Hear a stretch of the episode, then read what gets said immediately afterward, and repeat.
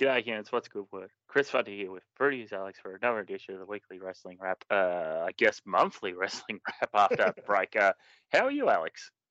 I am fandibly abulous, mate. I am doing great. Um, yeah, uh, like you've had to take a step back, hang out with family, which is all well and good. We all deserve a break from time to time, and yeah, it's really recharged my batteries. Recorded a new episode of the Smack It Down podcast a couple of days ago. I don't know why it's not up yet because it was a preview for Double or Nothing. So when it gets released, it's going to be incredibly outdated and make us all sound like idiots. Um, yeah, well, uh, speaking of incredibly dated, remember the last time we talked? I think it was a couple of days after Dakota Kai had been released. Oh, really? Wow. Oh my god! So, what's been going on in the world of wrestling news? That's the um. That was the same class that Bivens got released in, wasn't it?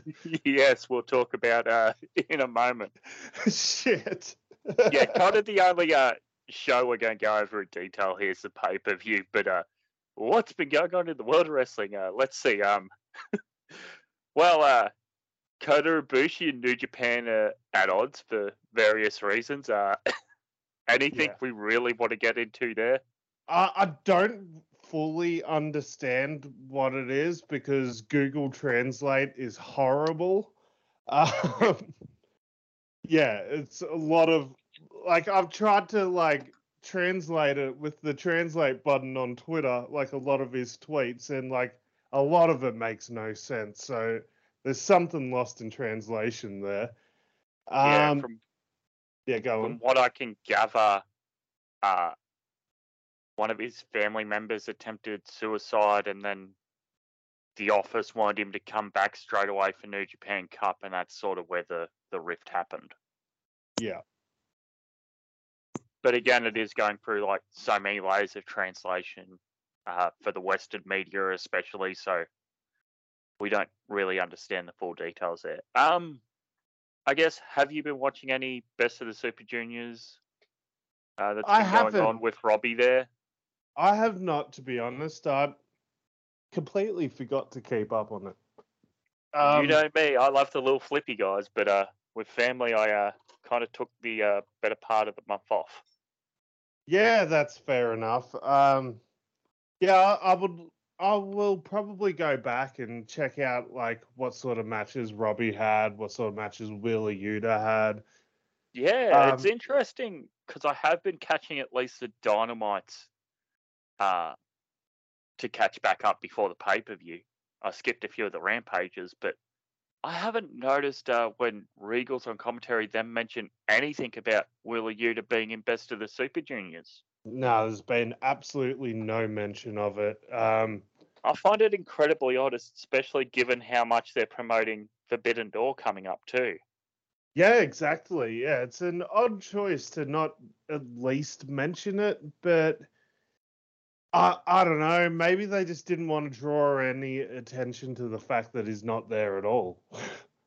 I don't know. Um, but yeah, like I've seen on Twitter, like AEW fans have no idea where Wheeler Yuta is, because like, like a lot of people don't follow both.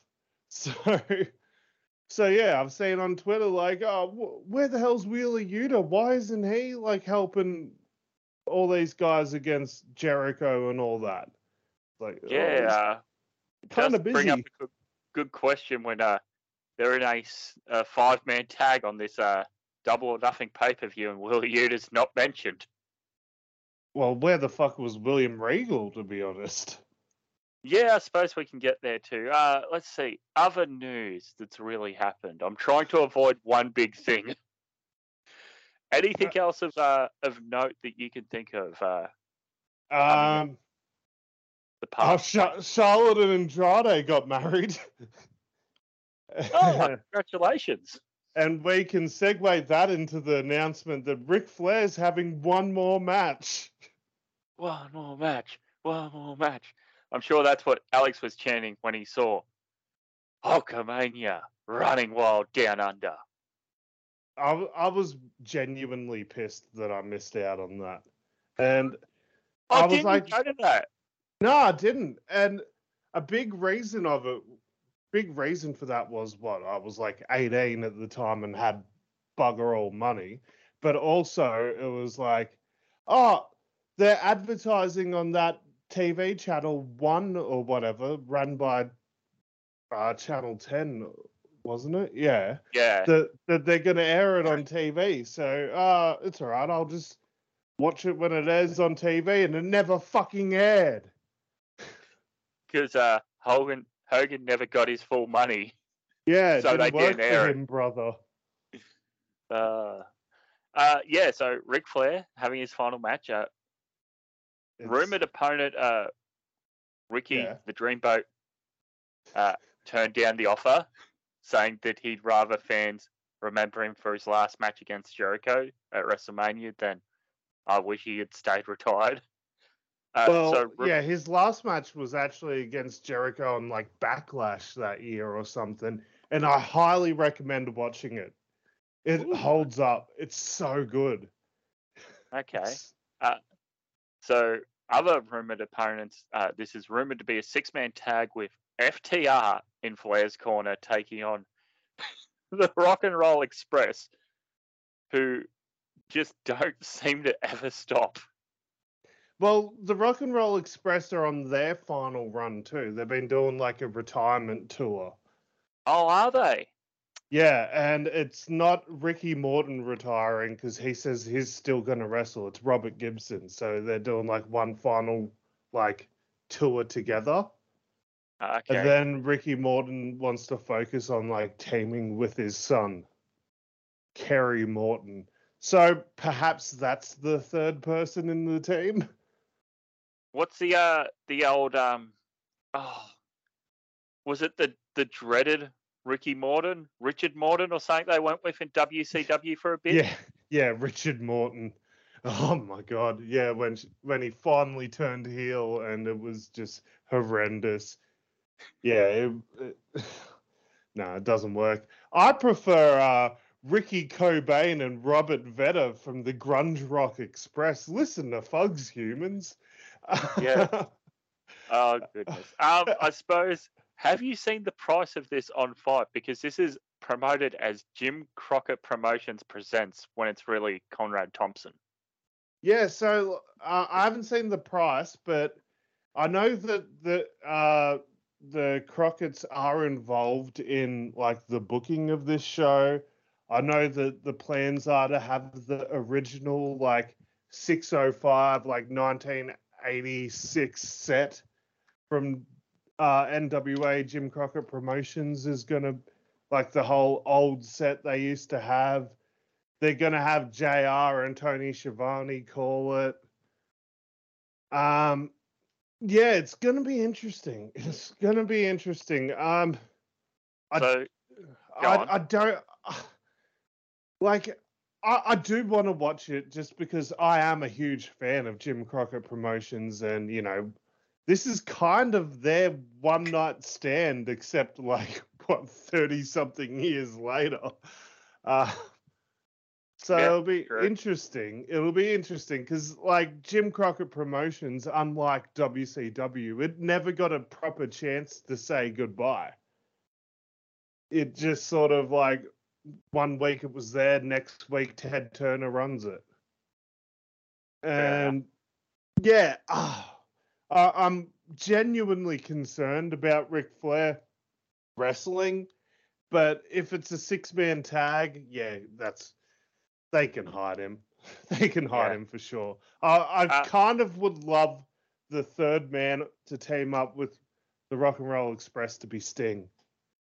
That's what I was just about to say. Do you think Sting comes out from AEW because they had that last match on Nitro? I, I think Sting.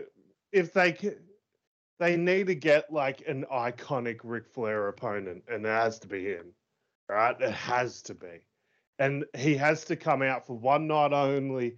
He doesn't have to dye his hair blonde, but he can come out with the colorful face paint on, rock some Surfer Sting jacket, Surfer Sting tights. It'll be great. Yeah. So with this package on FITE, there is uh, Jim Crockett Promotion presents the last match of Ric Flair. Uh, Starcast presents the roast of Ric Flair and Starcast Five. Have a guess how much that is in Australian dollars for those three events. I'm going to assume like 80 bucks. For those three events. Knowing Conrad is probably charging out the ass. So you're saying $80 Australian for three events? Probably. Okay, $80 won't even get you one as a standalone. Get $310. I think it was for 200 bike credits. What the fuck? Yep. Um, uh, no, thank you. I will not be. I will flat out say this. I will not be legally watching this. I think for the so the roast and Starcast out of it, just the last match of Ric Flair, about a hundred Australian dollars just for that. Yeah, get fucked, man. Yeah, oh. the the pro. I was looking at this and going, oh, okay, it's on FITE after I finish the pay per view. Like saying, oh, what's coming up next? to Slammiversary. Da, da, da. Oh, Matt Cardona's doing something with the NWA pay per view. Oh, Ric Flair. Okay, let's see how much this is. Holy shit! No thanks. yeah, fair enough. Um, wow. Um, you know what? I would contemplate I don't, I don't know if Billy Corgan would let it happen, but I would contemplate like Matt Cardona being one of those three on the other side of Flair. So you have and, the NWA champion in there. Yeah, you got to have the NWA champion on a Jim Crockett quote unquote promoted show. Yeah. Oh boy. Um, I suppose that's all the the sort of easy news. Do we have to get to the the one article I sort of was avoiding? Um, which one are you talking about? The guy that didn't show up, or the females that didn't show up? Uh, let's go to the guy who didn't show up first, because that's completely slipped my mind. Old MJF, I think it's a massive work. How about you?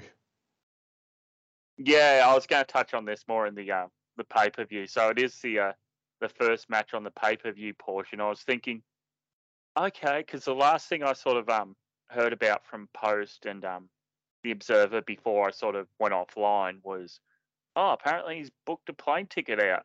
Okay, so I was thinking, you should put this match on late in the show. Have Wardlow come out first. Yeah, have yeah. Wardlow come out first. The fans are just chanting Wardlow, Wardlow. Okay, and then MJF's music hits, and you know it's sort of going on a bit long, and there's no one there, and the fans just start to chant Wardlow louder and louder, and then he walks out, and the fans can either boo or whatever. But or you um, have Shawn Spears sneak attack Wardlow, and we think that MJF's not coming, and then MJF comes out. Yeah. Uh, yeah. We can get more to the, the match itself, but I do think it's a, a bit of a work. Um, Big fine. time. Let's talk about it. Naomi and Sasha Banks. All right. So I probably have an unpopular opinion. Like I see a lot of people on the interwebs being like, "Good for them." Good oh, for the, them. Uh, the Sasha fans are definitely a different breed, brother. Yeah, and it's like good for them, and yeah, you get it, girl. And it's like, hey, like this whole situation, like, really validates those rumors about WrestleMania 35 and those rumors that Sasha and Bayley kicked up a stink about dropping the belts to the Iconics, if you remember that. Um, and then, you know, later that same year, Sasha takes a leave of absence, like goes to Japan. Like the rumors were that she was going to leave the company. She eventually came back. But I don't know. This is like the third instance of Sasha being somewhat difficult. And I don't know. Like maybe if this was a one-off thing, I would be a little bit more sympathetic to Sasha. But we're now at the point where it's like, uh, this has happened quite a few times. She's probably a pain in the ass to work with. Yeah. So my my view on this is the reason they gave seems to be it was an issue with the booking. So regardless of um them feeling unsafe with whatever competitors, I think the only one who hasn't interacted before was Naomi and Bianca and Sasha and Ronda. So unless they felt unsafe about those two matches, which is a completely topic I've not heard anyone bring up. Yeah. Okay. Um. So here's what the match was. It was a six-pack challenge for the Raw number one contendership. Asuka, Bayley, Doudrop, Nikki Ash, Yep. Naomi, and Sasha Banks. Naomi and Sasha Banks are the women's tag team champions. It was reported that Naomi is going to win and challenge for the Raw Championship at the pay per view. Then Sasha was going to have something happen on SmackDown and challenge Ronda Rousey for the SmackDown Women's Championship. Correct me if I'm wrong, Alex, but in the past, has a world champion not had a tag team champion challenge them at points, or at least had a tag team match where the tag team champ has pinned a world champ for a title shot? I'm sure it's happened. Positive it's happened. I was thinking more back in the um the territory days would promoters do that a lot when they wanted to um do a program on sort of short notice. In the territories, no way. Okay. Yeah, because like in the territories, it was like you're a tag team or you're you're a singles, and there was barely any mingling, and Ah. and that's the correct way to do it, by the way. um, yeah, there's absolutely no reason for Sasha and Naomi to be involved in this because, in theory, the women's tag titles should mean just as much as the singles titles. But they don't. In theory, but they don't. Yeah. Uh, so here's my issue with this. I'm sort of on the same page as Alex here. I don't agree with the walkout. So you're going to say you want to make these titles more prestigious, and instead of having a red hot match as a singles competitor holding tag team gold against a singles champion, and maybe not quite getting the win, but you know going the distance, having a good match, getting over and losing, you know, because that can happen Yes. you walk out. Now, here's some of the shit that women have stayed through in maybe the past two or three years that hasn't caused them to walk out. Lacey Evans making out with Ric Flair and Charlotte walking in. Um, Charlotte a few years ago saying stuff about Reed. Yeah. My God. Uh, let's see what else. Oh, Toni Storm was on the AEW podcast. Said the uh, planned angle with her and Charlotte was for Charlotte to remove her top and expose her bra. Instead, Creative decided to change it to a pie in the face because they're PG. But Toni was like, "You want to take my top off? Yeah, okay. I'm a team player." So she didn't walk out because of that. yeah. Um, let's see, what's some of the other stupid shit the women have gone through? And a lot of this is also non-championship matches. Yeah. Is there anything that springs to mind for you?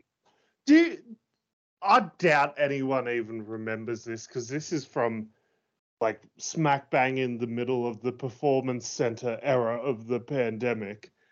But do we all remember when retribution was a thing and reckoning slash Mia Yim was involved in a match and had a seizure in the middle of the ring? No, I don't remember that, but and and Yep. it was like never explained ever again what happened. She just convulsed in the middle of the ring, and then like Ali and all that just sort of like carried her out, and the commentators did like serious voice, and it was never explained again. And I don't think we ever saw her again. Um, Not so, as a I guess it, right? No, no. I guess in theory, like she had a seizure that killed her. in kayfabe, yes. Yeah, in kayfabe, I guess like she uh. had a seizure, she died, and yeah, uh, the reincarnation of said reckoning was Mia Yim showing up at Impact. Um, but oh, my God, um, yeah, there's so many stupid things we could go through, like Bianca Belair losing in six seconds at SummerSlam to an unnamed, unadvertised opponent. How about this? Spending six weeks on uh, vignettes of Alexa Bliss in a oh, psychiatrist's office, in a psychiatrist's office, saying that she's going to get better, and then she finally comes back as the exact same gimmick she was before she went to the psychiatrist's office and loses at the elimination chamber and then we don't see her for another three four months. Uh, yeah. Yeah that's a good yeah, one there's another one. Um, actually you can just say alexa bliss yeah the past just, two years of alexa bliss yeah you can flat out just say that uh gosh uh, let's think. Um, my God, anything involving Nia Jax. yeah. um, the Shayna Baszler. There, Shayna Baszler's booking. The stop start. She's uh she's like WWE's Goto. She gets her rub around Royal Rumble and then just disappears for the rest of the year. My God, um, Lana, before she got fired. Oh yes, booking, remember which the booking of Lana every week gets put through a table with absolutely no payoff. This is going to lead to a tables match at WrestleMania, and she's going to win the titles. The so payoff put... to that was that there was three people left in a Survivor Series match. Two people got disqualified, and she was the last ma- last person standing, wasn't it? disqualified or counted out, I can't remember. But yeah, she won by a fluke, not getting in the match at all. Yeah, and that was the big payoff of her getting her ass kicked every week was her doing nothing to win a match.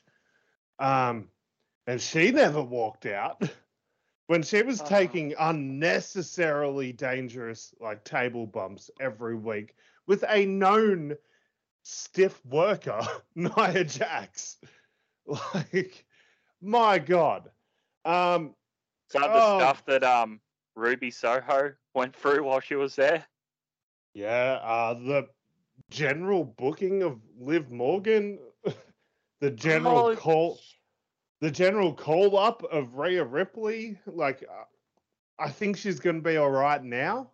Now that she's got black hair and she's with Edge. Now because, that she's a like, heel again.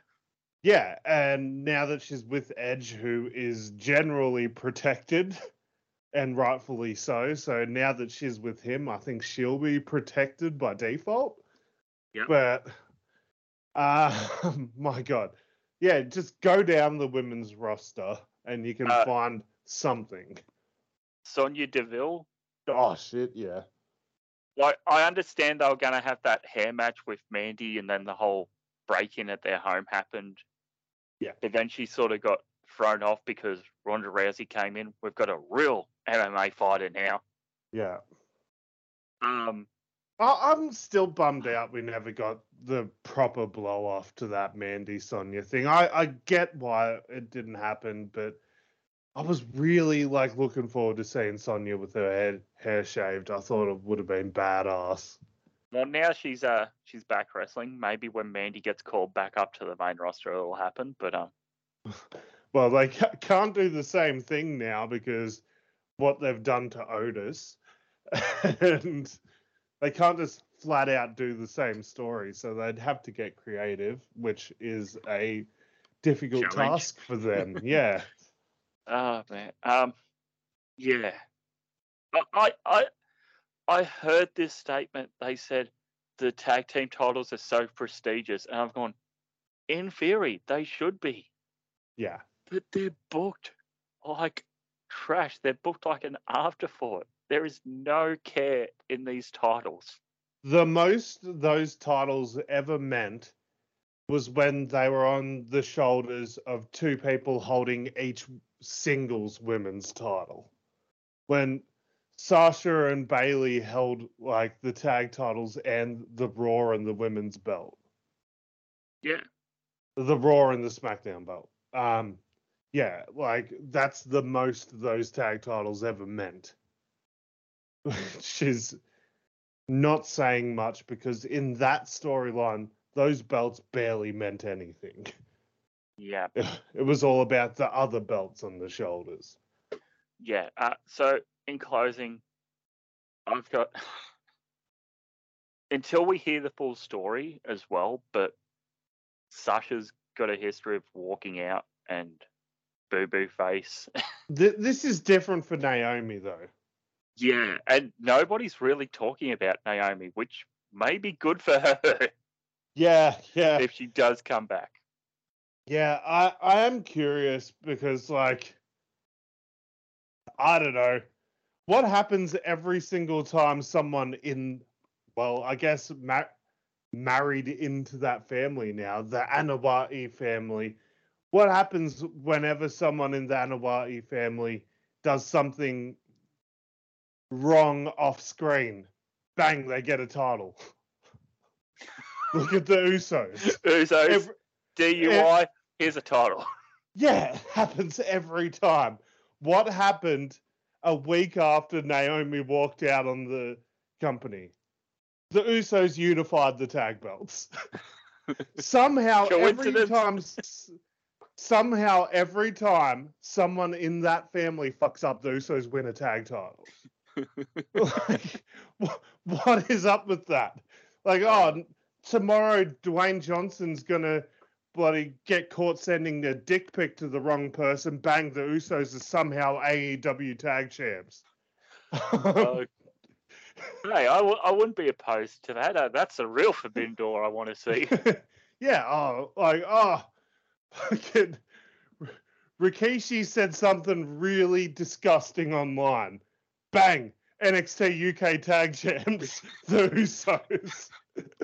hey, at least then those belts would be on somebody I know. yeah, Do you even, without looking up, do you even know No. who they're on at the moment? no idea, mate. I, I know one tag team there. Is it on Mustache Mountain? Um, I can have a If look. If it's not on Mustache Mountain, I have no idea who it's on. So, yeah. Um, for me, I don't feel that sympathetic towards Sasha, and like, I I don't wish anything ill of her, but No. at the um the same time, it's like it has happened before where that.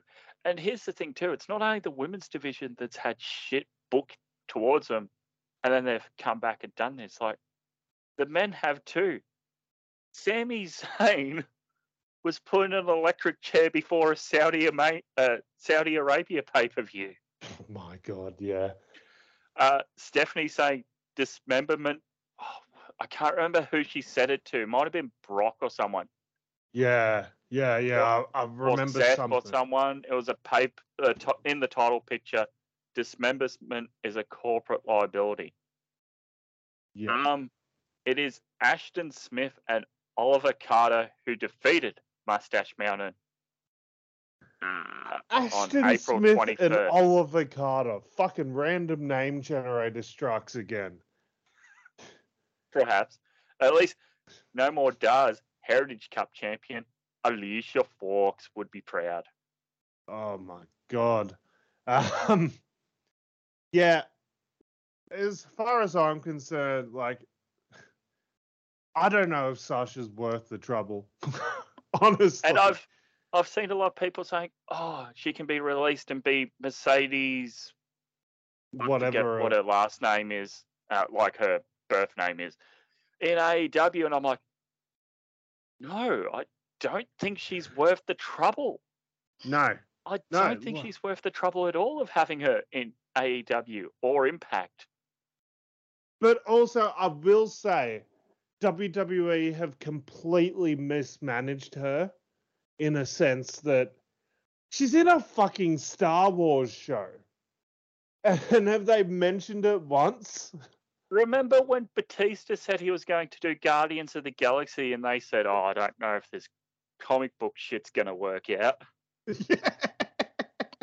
yeah.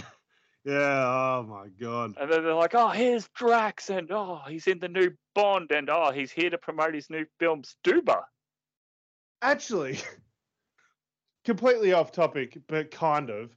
Um, but kind of on topic. Speaking of comic book TV shows and wrestlers, did you see the trailer for the She Hulk TV series that dropped?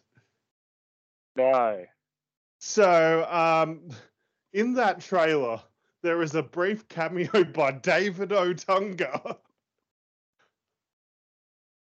Really? yes. Oh, David Yeah. Otunga. Um, Nexus's own David Otunga. yeah. Uh, very. Following in the role of uh, other Nexus member, John Cena. he fucking held tag belts with John Cena. See? you picked up what I was putting down, sir.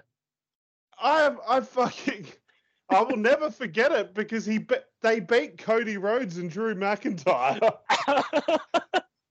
Hang on, I'll ring up Warwick so he can get mad. My God, yeah. Actually, I, I fucking trolled Warwick hard this morning. I s- so I've spent the last day working on learning how to play Cody Rhodes' theme song on the guitar and singing it.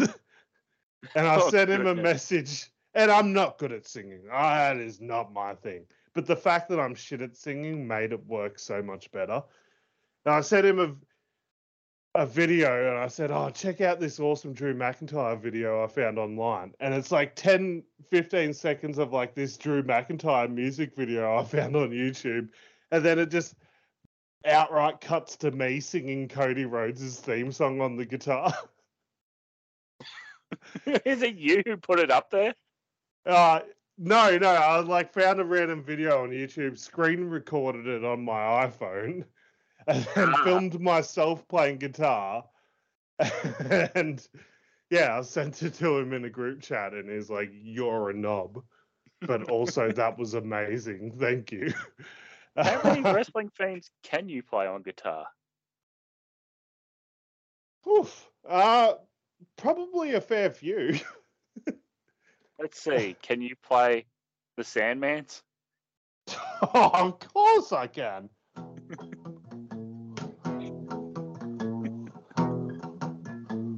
Yeah. This is completely impromptu, by the way. I didn't realize you had your guitar with you. Oh, I always have the guitar right next to the laptop. Oh goodness. Well, there you go. You get a bit of entertainment. Yeah, there you go, humans. Okay, I suppose that's uh, everything. Um, week two, still no Sasha. What time's Yeah. Raw start actually? Uh, about 58 minutes ago. So now the humans know we're recording at 10:58 on a Tuesday. I, I keep forgetting if it's ten or eleven. and I just start up afterwards. Um, so should we get to AEW? My God, yeah. Fuck. What? We're 36 minutes in and we haven't talked about the one thing we wanted to talk about. There's been a bit of news. It's been a while. Yeah, we somehow while. tangented onto me playing guitar. Fuck. um, And I've had zero beers. yeah, no, this is this is a Tuesday morning, humans. We are dead sober. Yes, I'm not hungover at all. Anyhow, um, Forbidden Door, like, I'm excited to see what happens with that. I have seen a few fans like sort of speculate what's going to happen with the women, and are they going to just have a couple of AEW versus AEW women's matches on here, or? But um, have someone versus Maki Ito. That'll do. Yeah. Yeah, because I remember us talking about this last time. I think after it just got announced, and you said it's around the same time as a Stardom, like a big Stardom event in Japan. Yeah. So that's a, a bit unfortunate. But shall we get to a double or nothing? Let's do this.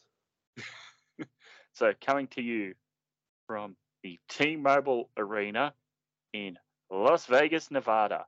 Now, uh, where is WWE moving Money in the Bank from to a arena? They're moving it from the uh, Raiders Stadium in Las Vegas. What arena are they going to?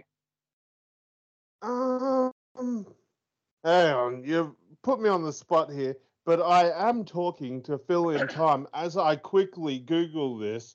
The MGM Grand Arena, which, as the humans may or may not remember, is the arena the first Double or Nothing took place in.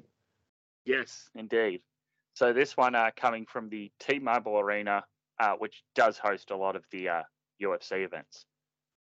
Yeah, um, big, big move by AEW to move up to the T-Mobile Arena and be able to.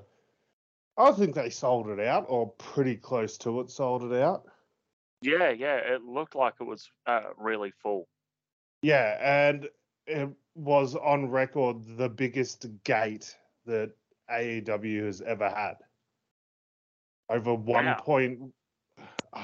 I watched the post me the post show media scrum. I watch them every pay per view for AEW because they're actually fascinating.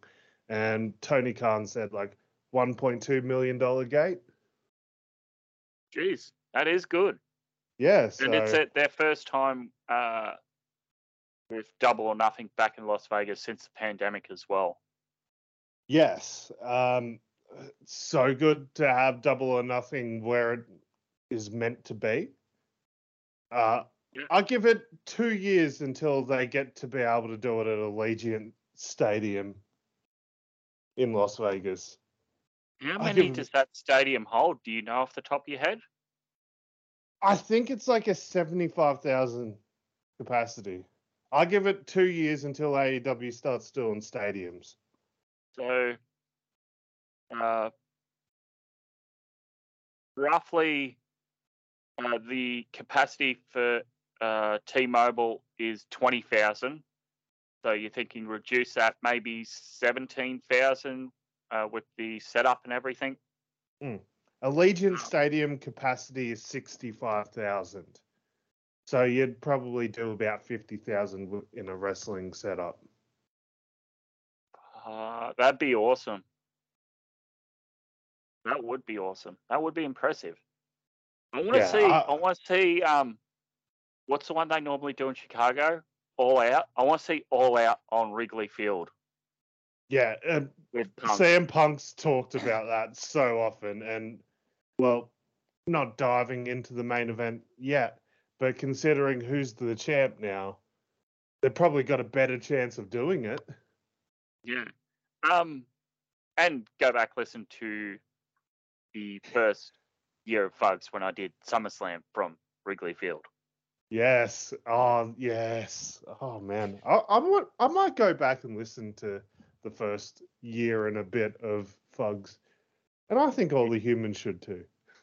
Yes, indeed. Okay, so we get to the event itself. On commentary is uh, the regular team of Jim Ross, Tony Schiavone, Excalibur, Taz joining for the pre-show and the tag team title match, and then special guest commentator from Ring of Honor, Caprice Coleman, for the Young Bucks and Hardys match. Yes. Um, Um, Caprice did great, by the way. It, oh it was yes, he, fantastic. I think he was on during the um, FTR tag event on Dynamite a few weeks ago.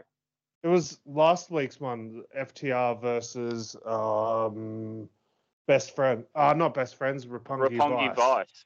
Yeah. Yeah, love me some Roppongi Vice. Yeah, good to hear that theme on Dynamite. It's good to see that Trent's doing that now. Um, they're going full time with Roppongi Vice now instead of the best friends. Feel bad for Chuck Taylor, but this is the best option for Trent. Chucky T makes free in Roppongi Vice. It says so in the song. Yes, yes, but uh, I guess the promo kind of led you to believe it's going to be Trent and Rocky going forward. Oh. I've noticed that uh, AEW sort of uh, removing a lot of their factions and now just sort of focusing on tag teams. Yes. Um, the best friends are pretty much split up. The Dark Order's kind of split up. Yeah, because uh, Stu Grayson has left the company since the last time we spoke, actually. Yes, and apparently Colt Cabana's just gonna be on Ring of Honor full time when that comes back. No word on why. that yet. Punk. Punk. Yep. they they Uh, should they should fucking put the ROH belt on Colt Cabana. Fuck it. Give him the belt. He deserves it. I'm just trying to remember who the belt's on at the moment. It's still on Gresham, right? Yeah, Gresham. Is he injured? Because I don't really see him that much on AEW. No, he's still going. He's just yeah, they're just not booking him on AEW. That is so weird because they they took the women's title off Deonna to put it on Mercedes, who's signed with AEW. But Gresham's sort of off doing his own thing on the Indies. It's it's just weird to me that they do it for one world title but not the other. Yeah. Yeah, very much weird. Yeah. Um, so the pre-show here featured 30 minutes of uh, what do they call it? Countdown special. Yeah. Did you? Uh, now I remember it might have been um. Oh, what's their January pay per view? Revolution. Uh yeah, I think that's February or March, but Revolution, yeah. But um, I remember saying, oh, they had three matches on the um buy-in, and that's a good change, and I'll have to go and watch the uh the countdown special next time. So I watched the countdown special this time, and they have one match on the buy-in. And I'm just like, be more consistent. one match on the uh the buy-in here as we get to the live per- portion for the last 30 minutes.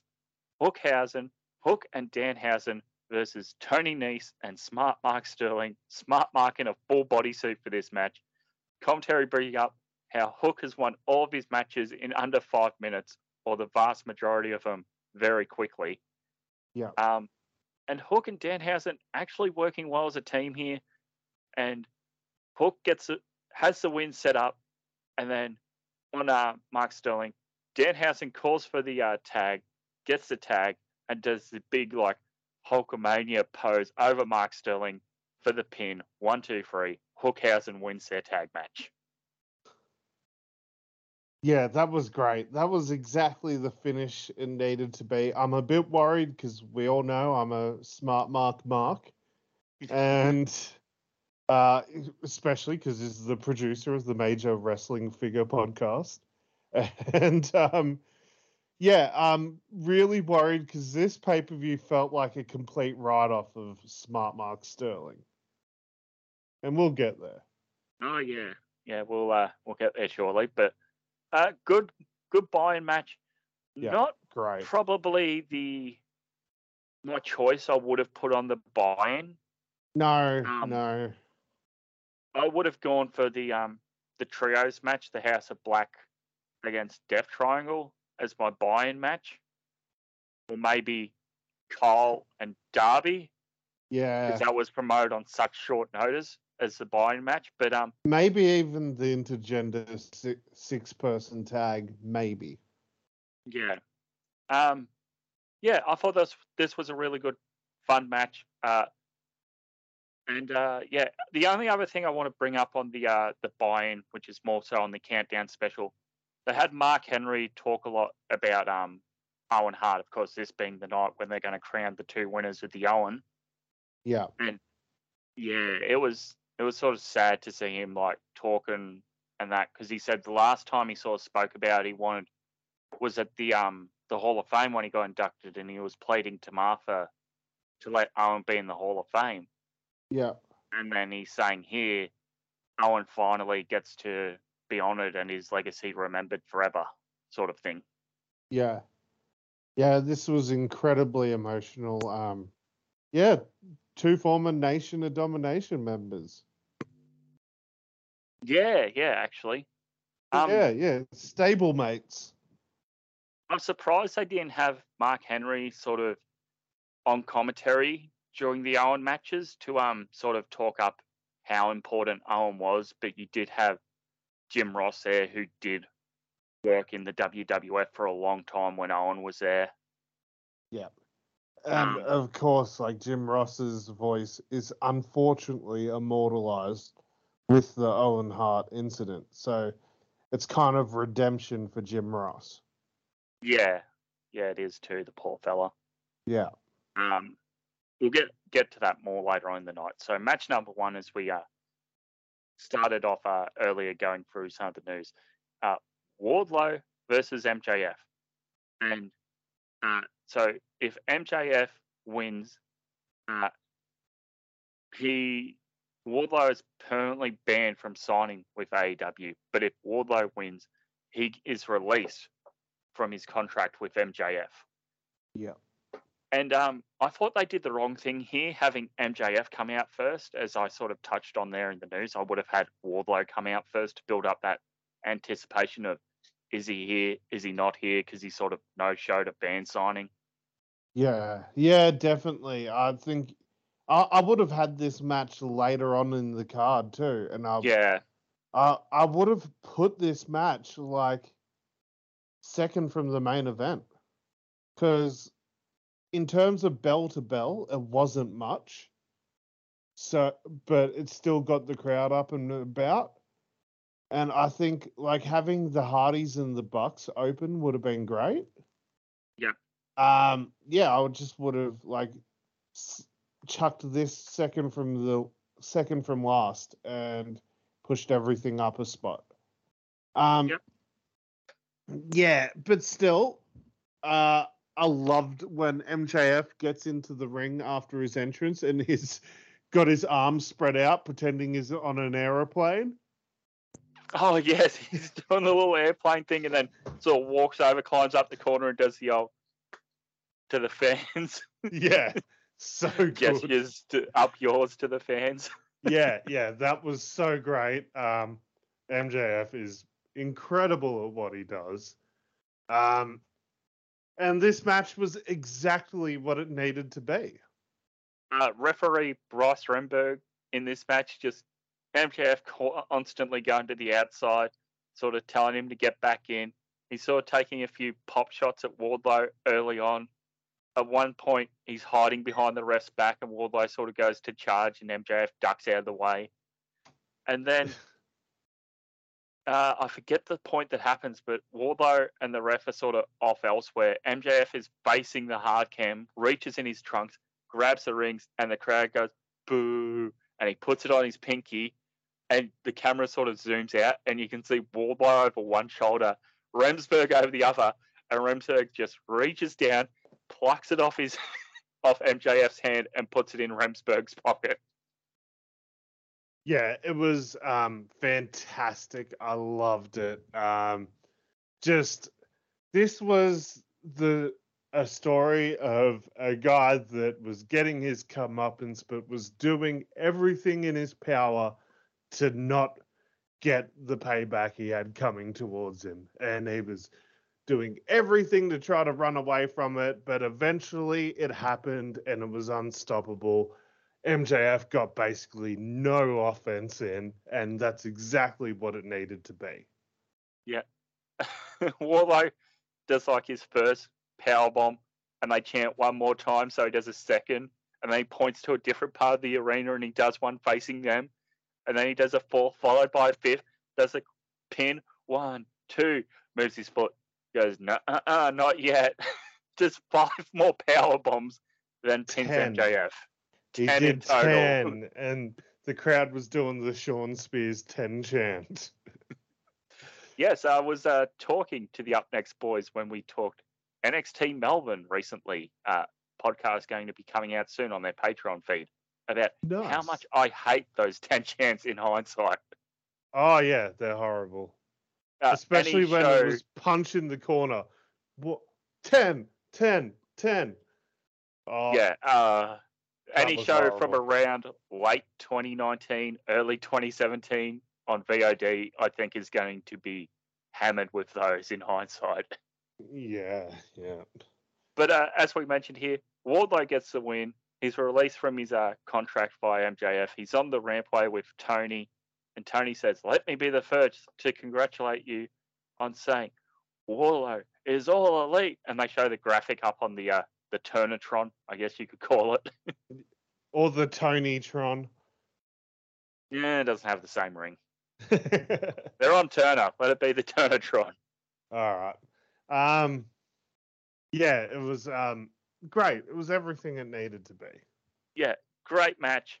And so far, two sort of uh, different things on the uh, the card. You had a tag comedy opener. You've had a guy just beat the crap out of his former associate, Yeah. and then we get to the Hardys versus the Young Bucks in a tag team match that is going to be very Young Buck in tag team nature. My God. The video before the Young Bucks come out. Oh yes, Super kick party. Super kick party.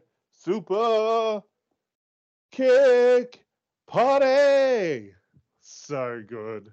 yeah, it's a take on the old Aviva Las Vegas song. Yes, and then they come out with the Elvis mutton chops. and the Elvis Which brother didn't gear. need the fake ones though? Yeah. Yeah, well, it was um yeah, it was just fantastic. I Oh. love the presentation of the So- Bucks. Can we just touch on uh, two things from the past week because we didn't touch on Dynamite or Rampage? Firstly, the Wardlow Spears cage match. So Yeah. Wardlow's got the handcuffs on. He's down in the ring. MJF has the key, and he's sort of paying down his pockets and goes, "Oops, sorry." And Spears charges at him because he's doing like the return thing from when Wardlow didn't have the diamond ring for MJF. Yeah. Oh, I love that spot. Yes. I also loved uh MJF's referee shirt where the, the stripes on it were the pattern of his scarf. Just such a great touch. And then he's doing his best sh- special guest referee Shawn Michaels impression with those tight, tight, tight bike shorts. yes. Yeah. Uh, It just gave me flashbacks to what was it, the first episode of SmackDown with Shawn Michaels as special guest referee, the tight short shorts, and the t-shirt tied up around the belly button. Oh, yes. Shawn bloody belly button shirt. Like, so, Um, so good. the other thing I want to touch on is Rampage. My god, it's the God. Hardys up next. Do, do, do, do, do, do, do, do. Oh, wait. it's Attitude Era Hardys with Gangrel. it's the young bucks dressed up as the Hardys. But the best And part Brandon about it Cutler. best part about it was Brandon Cutler hanging out by the ring apron with the with the G string hanging out, dressed up like Lita. Oh god. Uh, so I can't remember who they faced. They win, you know, and they're sort of in the ring posing with Gangrel, and then they start to beat down Gangrel. I thought uh, Gangrel was copyrighted by the WWE, and he's supposed to be Vampire Warrior on the Indies. yeah, like in I think it was within the last five years or so he got his he got the rights to his name back, or the trademark finally expired. Ah, okay. So they're beating him down. Out come the actual Hardys. They chase off the Young Bucks and Brandon Cutler. Uh, no, they all, all um, the Hardys and Gangrel hit finishing moves on Brandon Cutler, and uh, the Hardys and Gangrel sort of pose in the ring. But no Gangrel tonight as we uh, go back to this match of the Hardys and the Young Bucks. Yeah, I'm glad Gangrel wasn't involved tonight. Although, like, Go. I, I thought there was a chance that Gangrel comes out and gets rid of Cutler. That's what I was thinking too. Now that um they've had him on Rampage that he might show up as a uh, in the corner just to uh, counteract Brandon Cutler at the pay per view. What I wanted was the Hardy Boys to come out dressed as the Young Bucks, and then have Gangrel. I've discussed this off air with someone, but it was have Gangrel in the Brandon Cutler tracksuit with the face mask on. but he's still bleeding out of the mouth because he's still a vampire. He's still got his teeth in, and he's got the cold spray cans. But whenever he sprays it, it's blood. oh goodness! Uh... yeah. oh, that'd be fun. That'd be, that'd be so good, but it doesn't need to happen. But yeah, it would have been fucking hilarious. Oh boy. Um, what did you think of this match here? Because this is like every Young Bucks match. A move a minute. Yeah, yeah, definitely a move a minute here. Um, I was very cautious about this match because I was like, oh, like when Matt Hardy walks these days, he walks like he can't bend his knees. So he's that's how he walks. Like he like his knees aren't bending when he walks. So I was like, oh, this is going to be a tough one for the Hardys because they've definitely lost a step or two in the past couple of years, both of them. But yeah. I honestly thought the Young Bucks brought out the best in the Hardys. I thought this was the best I've seen Matt Hardy look in ring in AEW, which isn't a high bar, but but yeah, this was definitely his best AEW performance. Um, I felt, I, yeah. Go on. I, I just, I genuinely enjoyed this match. I'm not sure what your feelings are. I enjoyed it. I think for myself, this would be probably the best Hardy's match since their um, ladder wars match in Ring of Honor against the Bucks when they left to go to the Fed. Yeah, yeah, easily. Uh, it didn't quite reach that level for me, but there was still plenty of plunder. At one point, Jeff does a swanton onto one of the bucks who's hanging across the side of the steel steps that have been laid on their side on the outside. uh, early on in the match, the crowd is chanting for Brandon Cutler, which leads one of the Bucks to go down and shove down Brandon, going, Why are they chanting for you? Stop that. Don't do anything. and the commentators are like, why are they chanting for him? yes. Uh, uh, this was a really, really fun match. Um, it also lends itself really well. JR being the voice of so many iconic Hardy moments that he's here calling a Hardy's match. Yeah. Uh, and yeah, uh, the Hardys getting the win here. I mean, I don't know if this is the end of things because we have seen uh, feuds start in AEW before at pay per views that lead on to a bigger match or start from a bigger match to branch off to smaller matches. So, do you think they go somewhere next, or do you think they uh, go and uh, sort of race the stakes with like a, a tag cage or a tag ladder match? I don't know if I want to see the Hardys do that in 2022, but what we do know for a fact is this week on Dynamite, the main event is a 10 man tag. It's the Undisputed Elite, Adam Cole, the Young Bucks, Red Dragon versus the Hardys and Jurassic Express and Christian Cage. So this gives me two thoughts here. Either the Hardys are going to move on to a feud with Red Dragon out of this, Ooh. which would be the next step which would be great. I would love to see that match. Or have we ever uh, seen that match in Ring of Honor? Maybe I don't. I, I don't know. I don't remember one. I don't think so because I think they were in the NXT. Hardys, yeah, yeah, they would have been. So no, it hasn't happened. Um, or the other option is they're on a team with the tag champs. And what's the one thing those two teams have in common? Christian. Christian. So that's another natural feud. The Hardys team, the Hardys feuding with the team that is mentored by one of their greatest rivals. And I'd argue Christian is doing a far better job than Edge. Exactly. Well, Edge has the Judgment Day. He should um rename. He should rename Jurassic Express to the Backlash. what Two. The No Mercy. To the Fyter Fest, the the Fyter Fest. Yeah. the Beach Bash. the winter is coming. yes, yes. In case you can't tell, we're doing the same thing WWE did for naming them. Yeah, I I do love the fact that um I think it's like Judgment Day 07. The poster is Edge.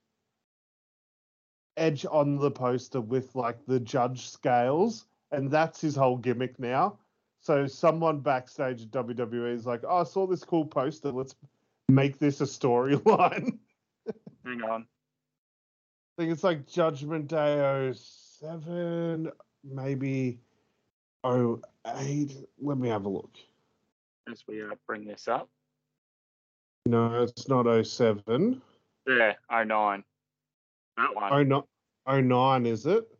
Can you see? Yeah. Yeah. like, that's actually his vignettes now, though.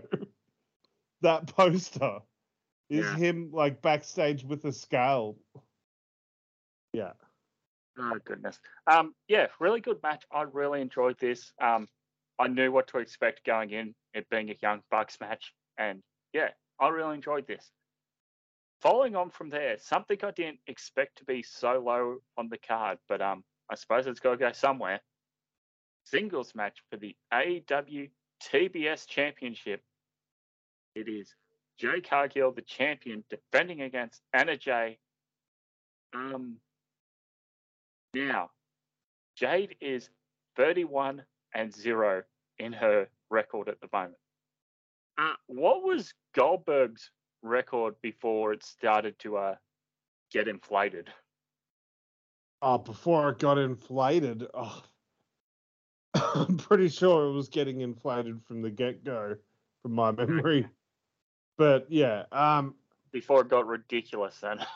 yeah, yeah, but still, um, uh, maybe it was around this point that they started inflating it. I would love it if Jade shows up uh, on Dynamite and they say 45 and oh." 0.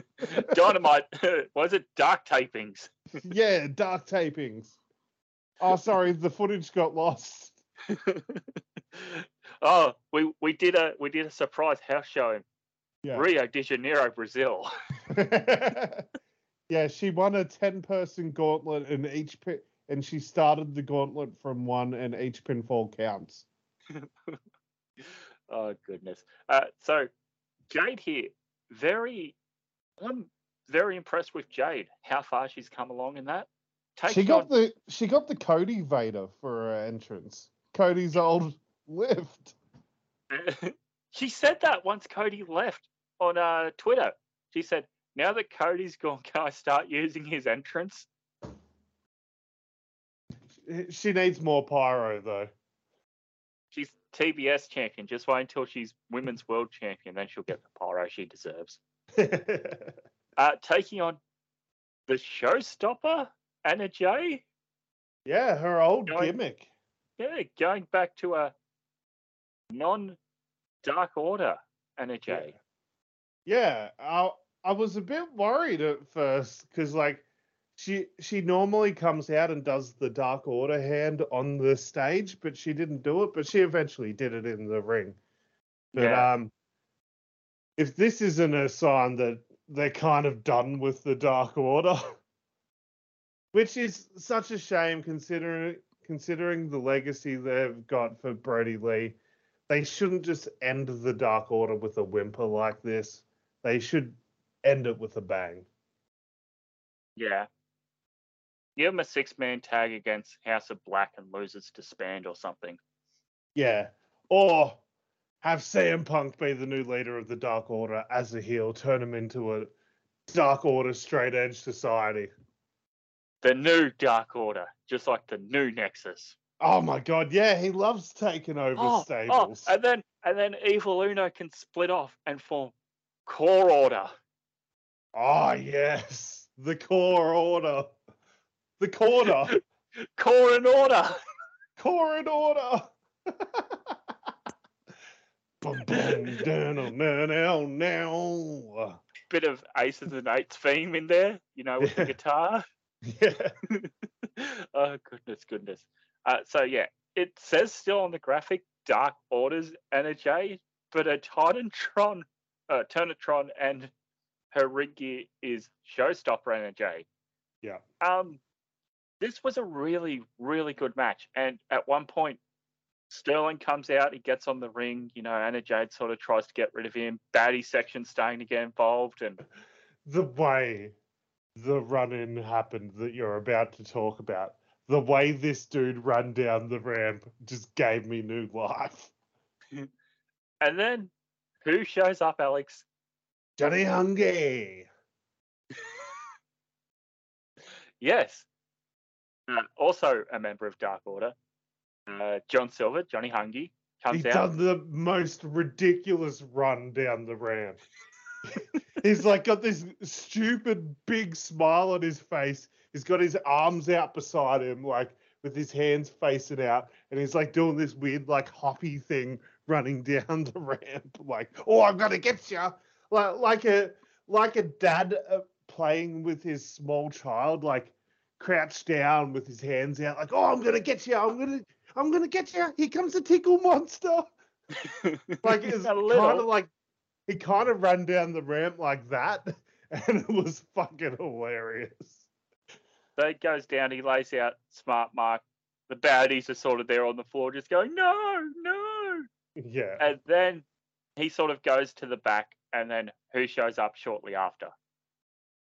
Ah, uh, the Diamond Mine's own, uh, formerly known as Malcolm Bivens, Stokely Hathaway.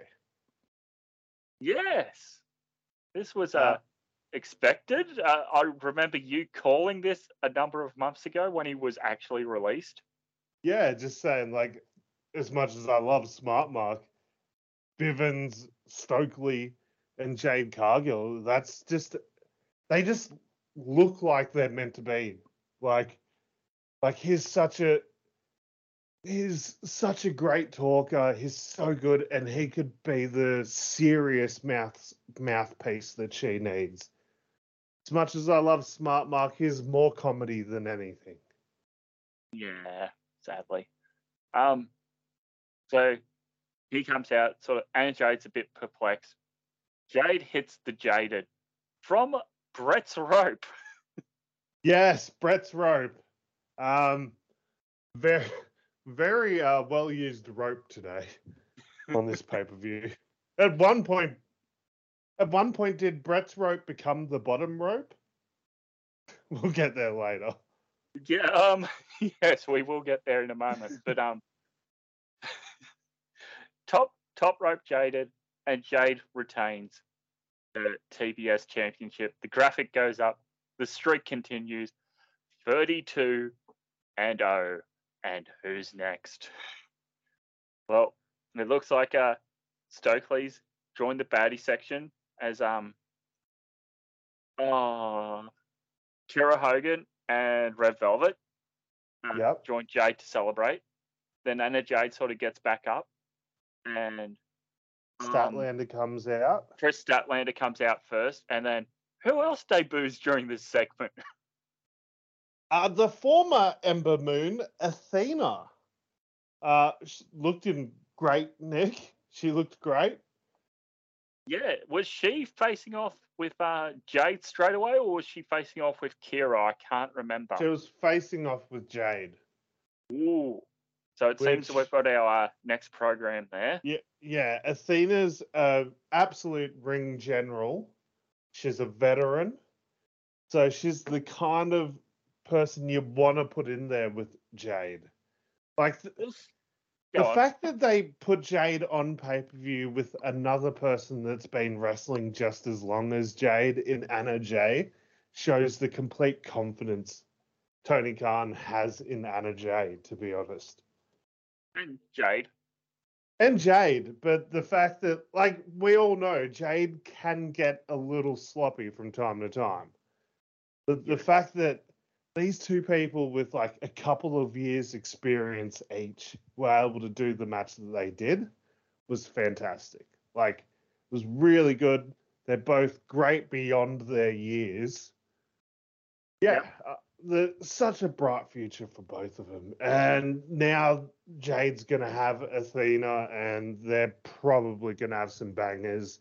And all those people bitching and complaining six months ago about lack of diversity in AEW. Here you go.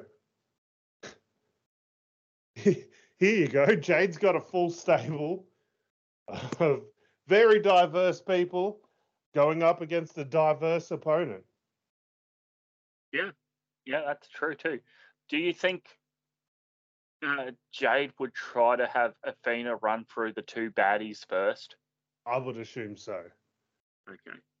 Yeah, I, you could hold off on the actual match for quite some time. Yeah. Um. Also, just on our earlier note, Athena, was it she tore her ACL chasing the twenty four seven title? Yeah. And didn't quit because of that. Yeah. Shit.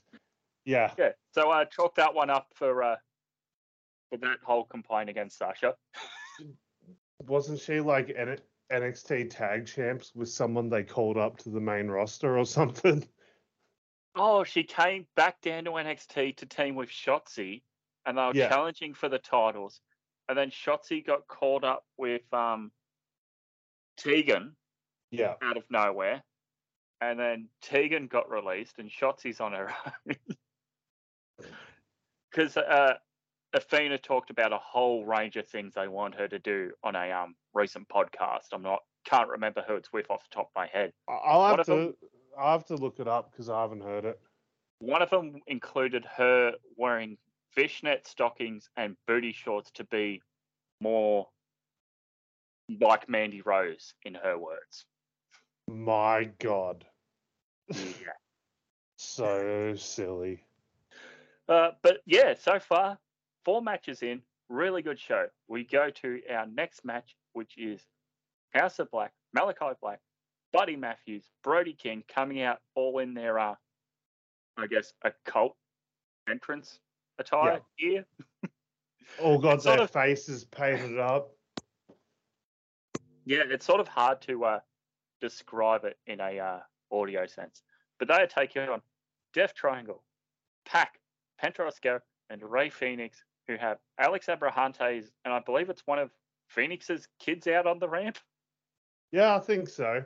Or as um, I said to Warwick when we were watching this, hey, when did Adam Cole join the Death Triangle? But anyway. Hi.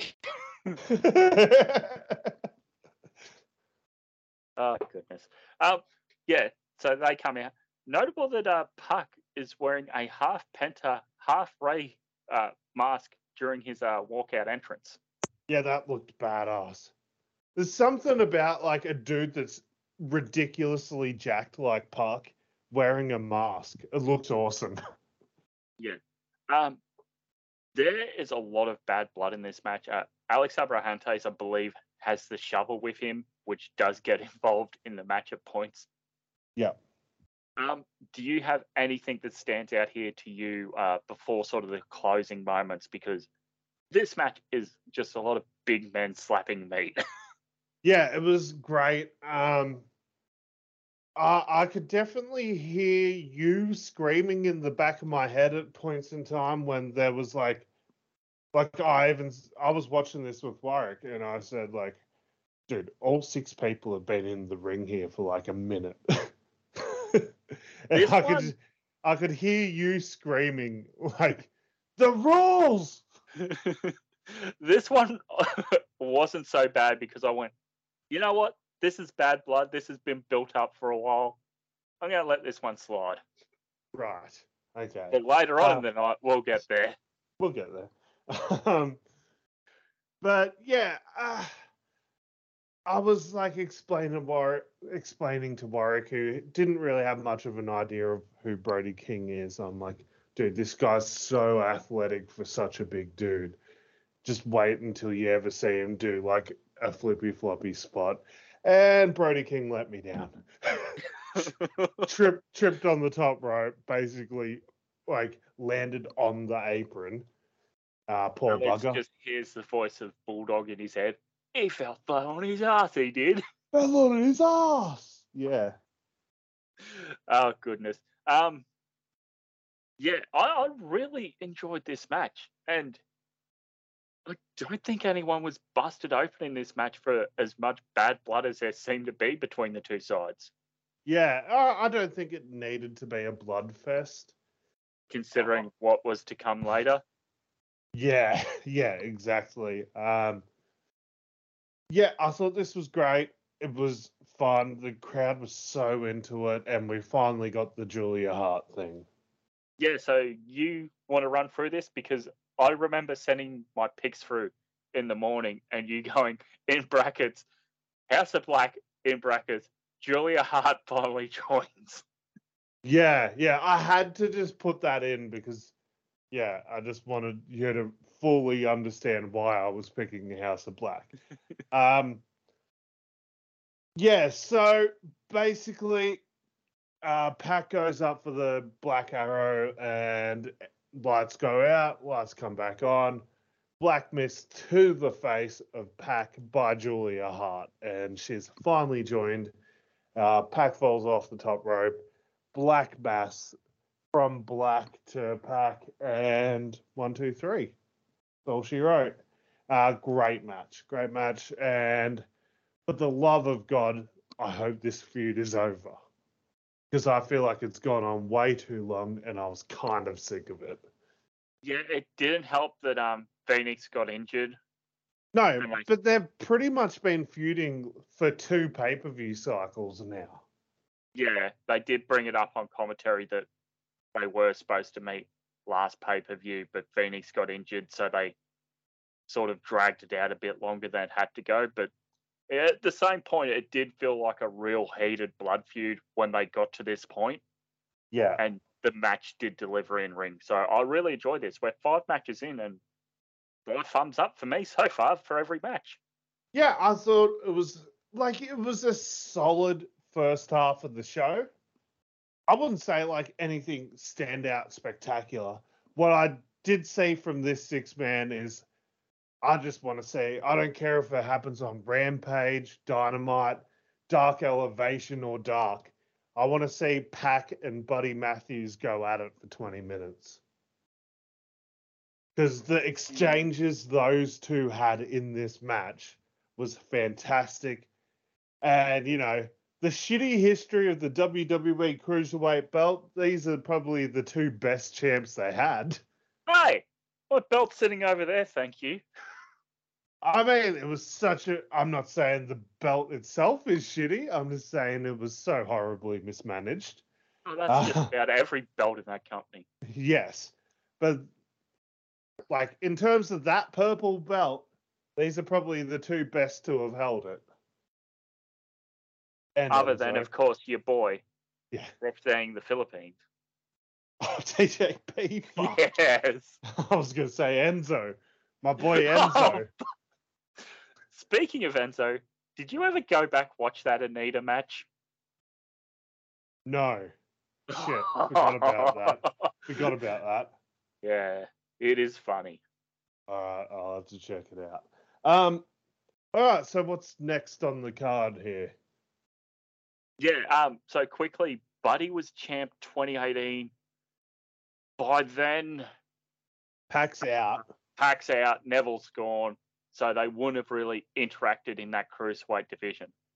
No, they never did, which is why uh, I want to see these two go at it. Just let them be flippy floppy muscle dudes and be the perfect combination of Hoss and flippy floppy spots and just do it together and just make magic. So next is the two Owen Hart Foundation tournament finals. Uh, the men will go first, then the women. But to kick things off, they have the uh, the recap of the Owen package, and they show Mark Henry again talking about uh, how great Owen was, and Jim Ross also brings it up on commentary. And they show a yeah. lot of the uh, the New Japan footage of Owen. Have you ever gone back and watched any of his New Japan matches? Uh, I've seen little bits here and there. I think there was a Tiger Mask match I saw and a Jushin Liger match, but that's about it. Okay.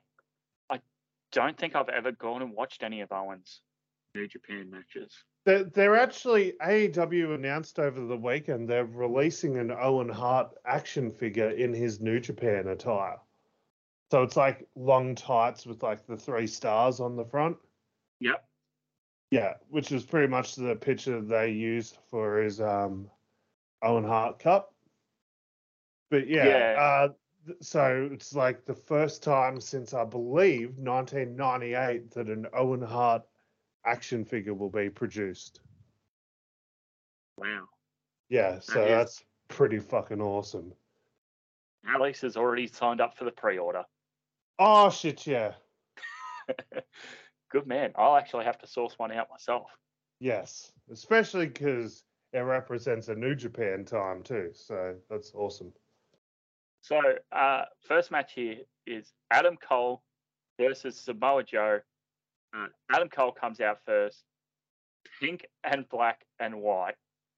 Oh goodness. Um, uh, telegraph much? Yeah, this we can get there in a moment about the gear. Yeah. But this match I thought was really good um, with Joe. And something they brought up, these two have never met. Considering no. the guys were in um, WWE system for so long together, and Joe went back down to NXT for a bit, I'm surprised they never had a match. No, and like even Joe had a cup of coffee back in ROH after he left Impact in what like 2016, 2017 or whenever it was. Yeah. And they still never crossed paths and yeah, they never crossed paths during Joe's original NXT run obviously because Cole wasn't in the company yet. And yeah, they just they keep missing each other by by a hair, you know. So, but this match, not for me. Okay. As much as Joe did some great Joe things, I think Joe sort of lost a little step or two. And we know my thoughts on Adam Cole. Yeah, that's fair enough too. I think for me, and we'll get to it in a moment, but for me, um, this match, sort of a lot of the um, the elements of um, what makes a great tournament final or a great title defense is sort of somebody not giving away the result in their gear. Yeah. Yeah. And, like I can understand if you have this gear and you know you're winning and you want to debut it, say, hmm, let's see, when's the next event? Uh, two days time. Yes. On Dynamite. Do it, it then. It would have been more impactful for him to come out with the cup, with that hideous pink title belt, and the pink gear. Yeah. Uh, we we can get there later, but yeah, for me, this was an all right match. The gear telegraphing the tournament final just sort of went, oh, okay. So then we get to the women's match. And, you know, Cole's gone backstage. They say, oh, we'll do the, the presentation for both winners and the cup uh, after the women's final, which comes up right now. So it's Ruby and Britt. Uh, and Ruby comes out and she gets Rancid to sing into the ring, and they sing the full song. This isn't a long rampway, so Ruby's just sort of on the turnbuckle, rocking out as they sing her song, which is where kind she got the awkward. name. Yeah, I think it would have been a lot better if she'd come out first, and she's just in the ring alone rocking. Yeah, but Britt's in there. Britt comes yeah. out first, and the good doctor, you know, she said in her promo, I think it's only fitting that Dr. Martha Hart presents the Owen to the doctor, Britt Baker. Yeah. And she comes out and her gear is pink and black and white. And fuck me, you've telegraphed both winners Yeah. before the bell rings. Yep. Ah. And if you notice, the fucking like Adam Cole's wearing predominantly pink with the white and black, and then Britt Baker's wearing predominantly black with the white and pink. Because the belts that they're going to get, Britt Baker's going to get the predominantly pink belt with bits of black on it, and then Adam Cole's going to get the predominantly black belt with bits of pink on it to contrast their gear. So they've even fucking designed their gear to contrast the belt they're about to give, which fucking telegraphs everything. Yeah. This this match was fine. I thought it was a lot better than their first match. Um, but you telegraphed it again. Yeah, this- I, I thought this, this was more of a letdown.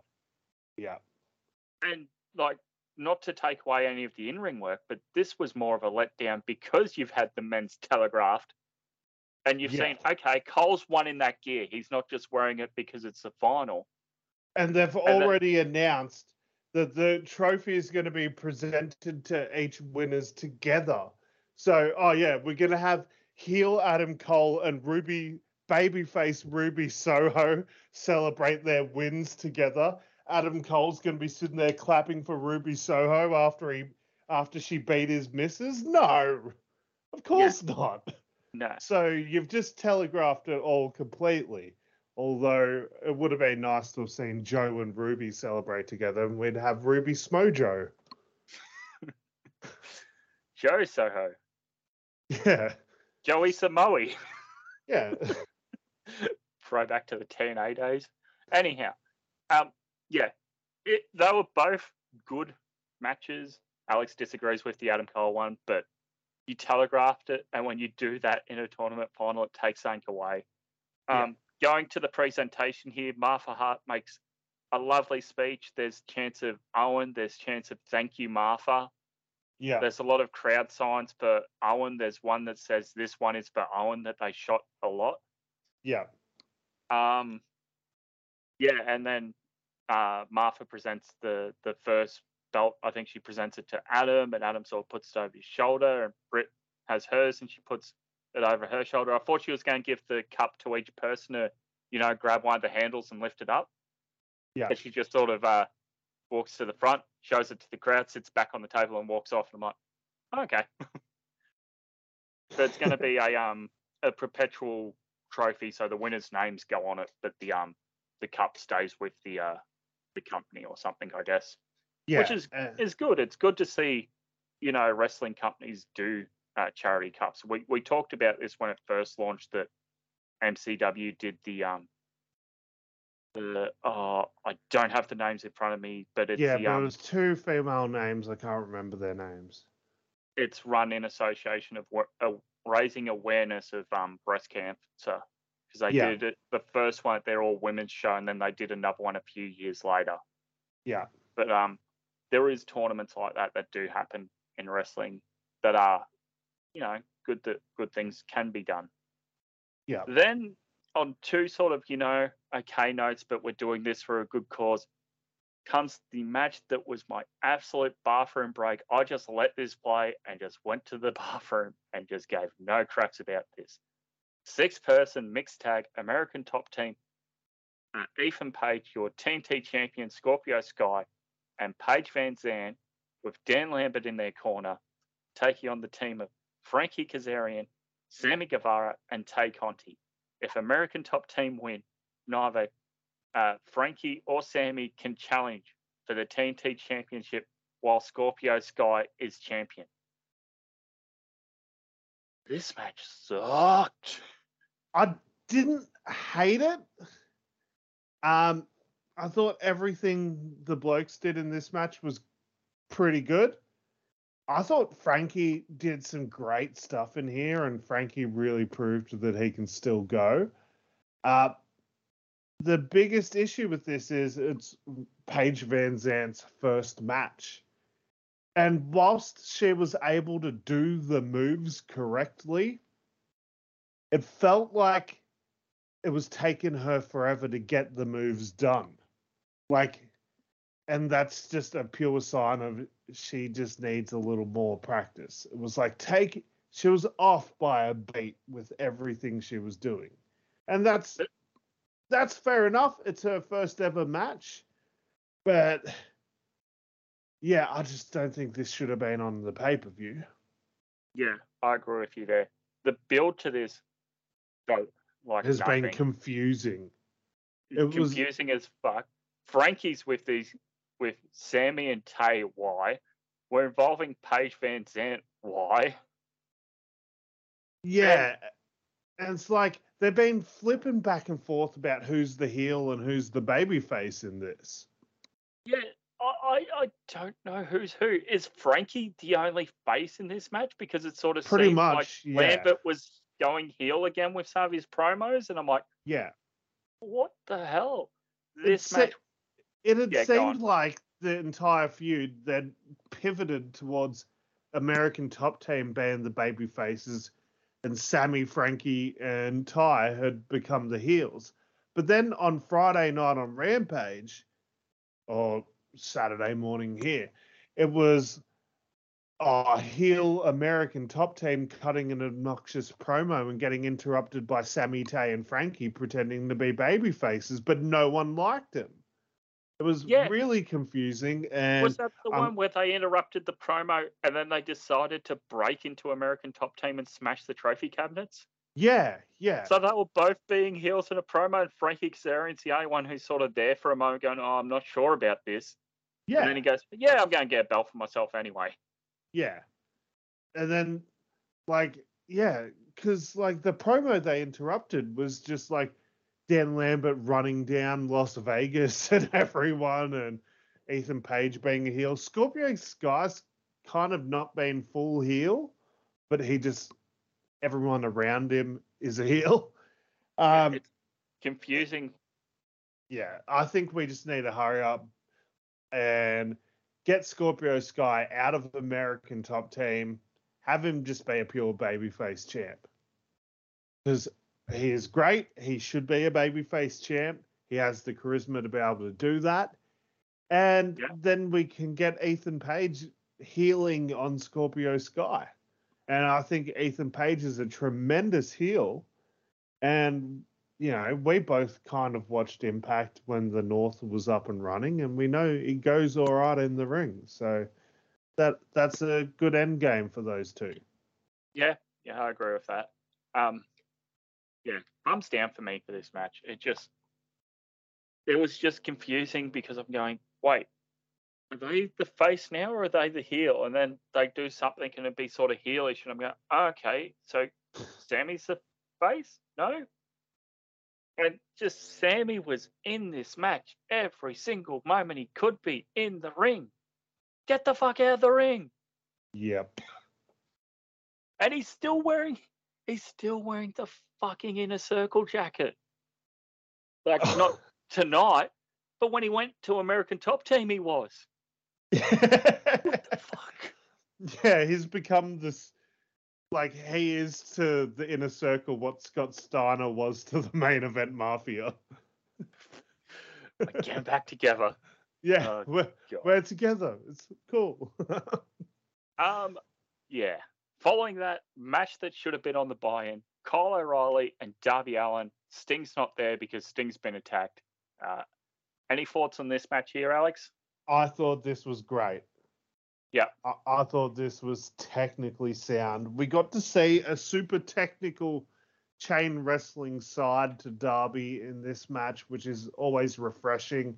There's a couple of scary dive spots. There was one with Darby where it kind of looked like he got his foot, foot caught on the rope and then they ran the spot back. It was the second match of the night where someone got their foot caught on the rope d- doing a dive which made me say, hey, maybe we shouldn't be doing tope suicidas every fucking match. But how else is uh, Excalibur going to yell at that? Yeah. Well, I, as much as I don't agree with a lot of control your narrative, them uh, releasing their rules and banning super kicks, Canadian destroyers, and tope suicidas from their promotion, I like that. yeah, the super kick is overdone, and a lot of that has to do with the Young Bucks. Yeah, and if their gimmick is the super kick party, fucking let them do it, and no one else on the fucking same show do super kicks. Yep. Yeah, because like this match, this pay per view featured a super kick in every match almost. Cole like, would have done one. Yeah, I remember Jungle, Jungle Boy did some. Kyle O'Reilly yep. did one. Hangman, Hangman, did one. Um, yeah, Lucha Brothers did some. Yeah, you name it. uh, I think the only match that didn't feature a super kick or a variation of a side kick, because Ruby Soho kind of does one too, mm. and Jade kind of does a big boot, but she kind of does it from the side. So it's kind of like a big boot super kicks hybrid. and the only match that didn't feature this was Wardlow and MJF because they literally did one move of the match. Yeah. yeah. Uh, so, so yeah, just chill the fuck out on super kicks, chill the fuck out on dives to the outside, and yeah, um, only do Canadian destroyers when you book the Rock and Roll Express. Exactly. 100% indefinitely, yes. Oh my God. Are we going to see Ricky Morton hit a Canadian destroyer on Ric Flair in 2022? well, let's ask DraftKings and see if that's in the pool. like, guys, chill the fuck out on DraftKings. I'm not signing up for this. Yeah. So, what's next? So Darby, thumbs up for me. We've sort of gone through this little lull period of uh, the midpoint of the pay per view. Next up is Thunder Rosa, the champion, versus Serena Deeb for the AEW Women's World Championship. Now, um, I thought uh, Thunder Rosa was going to retain here, but uh, you were thinking otherwise. I so I should have like added some more detail to my description, uh, my prediction, which was I picked Serena Deeb to win. I didn't think she was going to win the belt. Ah, okay. You thought so she I might win fire, um, like DQ, not breaking a, a submission hold or, or something. Or yeah, or count out or something like that. Because I thought that this feud had barely gotten started. And as was evident in this match, these two have tremendous chemistry bell to bell. Yeah. Um. Now they brought up on commentary, and I had a laugh when they brought up uh, somebody else's title defense later in the night. Thunder Rosa's only defended the title once since winning in the past two months. Yeah. Um, but she cuts a lot of promos saying that she's a fighting champion. Yeah. Um, explain. well, when she fights, she's a champion. she just doesn't fight very often. fighting champion. So I could call myself fighting champion. When I, well, I'm a bowling champion because uh, whenever I go bowling, I feel like a champion. So that makes me a bowling champion. Whenever you get in the car, you pull your hat backwards and you feel like a truck. oh fuck! You're the one to make the over the top reference, not me. hey, shit. It's a good movie. it's great. oh, oh goodness! I can't believe nobody talks more about that movie, given the lead actor. Right. It's probably his most forgotten movie, but Fuck. Oh man. Anyway, let's go uh, listen to that review in the archives. Yeah, it's deep in the archives, but it's in there. Um, my God, I loved Serena Deeb versus Thunder Rosa. I thought this was a great match. I loved it. So honestly, I feel like they should just put the belt on Serena. She's so fucking good. Yeah, she's so underrated. I don't know how I feel about Thunder Rosa finally having this belt. It's sort of beginning to feel a little bit like Hangman for me. It's like, yeah, you finally got it. Now what? This pay per view featured um, three babyface champions coming into this that have felt stale as fuck. And, you know, one's in the main event, one was in this match, and one's in a tag team triple threat match later. Yeah. And I think what AEW has proven is that they can't book babyface champions. We look at the history, like Moxley's reign was okay, but it wasn't great. I sort of, in hindsight, chalk Moxley's reign up to him also going through his own demons. Yeah, and also like he was mainly champ during an empty arena era. Yeah, that's true too. And so you give him the benefit of the doubt, but then you look at the history of AEW, like their women's division, like Riho was not a great babyface champion. Shida wasn't that great as a babyface champion, despite her having the belt for over a year. It never felt like she was in a real storyline. Yeah, uh, yeah, that's a fair and, point. I'm just trying to think off the top of my head a real story with Shida, and the only one that pops to mind is Nyla Rose. Yeah, and even that, that was just like a, oh, you beat me up. There wasn't a great deal of depth to it. Um, and that's been the history of babyface champions in AEW. Like when a babyface is a champion, it feels like they haven't had that real blood feud.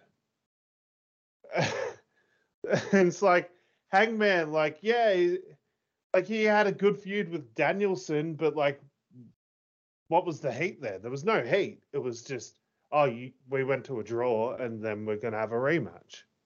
Yeah.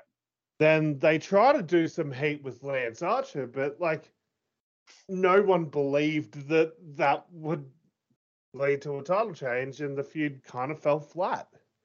And then the Adam Cole feud, like it was just, oh, we're going to wrestle and I'm going to win. There was no heat. I'm the better Adam. Yeah, there was no heat.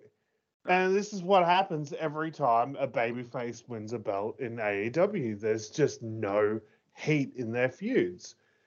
Like, and yeah, this is going to happen with Thunder Rosa. You can already tell. Like, what was the heat here between her and Serena Deeb? They use the ranking system to make it make sense as to who's challenging, but they almost use it as an excuse to not book a heated rivalry it's just like, oh, I'm the number one ranked woman now, so I'm gonna challenge you and see you at the pay per view.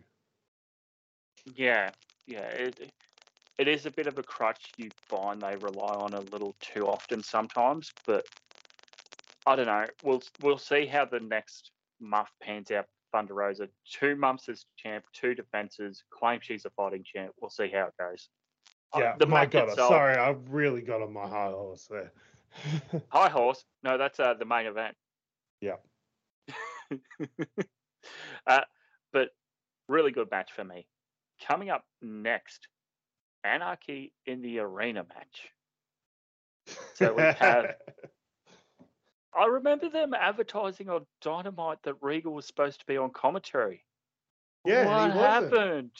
I know. I was really looking forward to hearing another "Hello, Man in the Mask."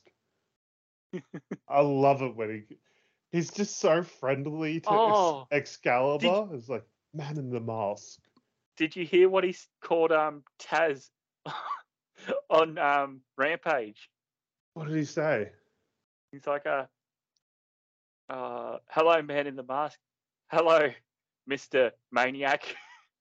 Oh, that's what I did hear him say that. I, it just didn't click who he was talking to. Yeah, that makes sense, Mr. Maniac. Tasmaniac? Uh, yes, yes, of course. Who could forget? Oh, that's great. Uh... Your Lordship. Your Lordship. Oh, goodness. Uh, so it is Blackpool Combat Club, Bryan Danielson and Jon Moxley, along with Eddie Kingston, Santana, and Ortiz, taking on the team of the Jericho Appreciation Society, the standard in sports entertainment for over 11 weeks. Yes.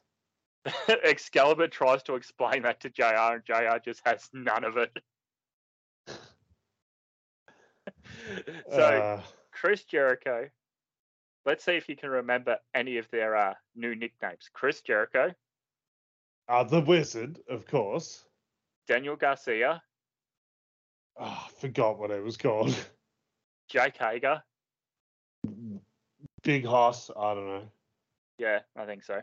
Angelo Parker, Don't remember, but the next one I've got. I remember the next one.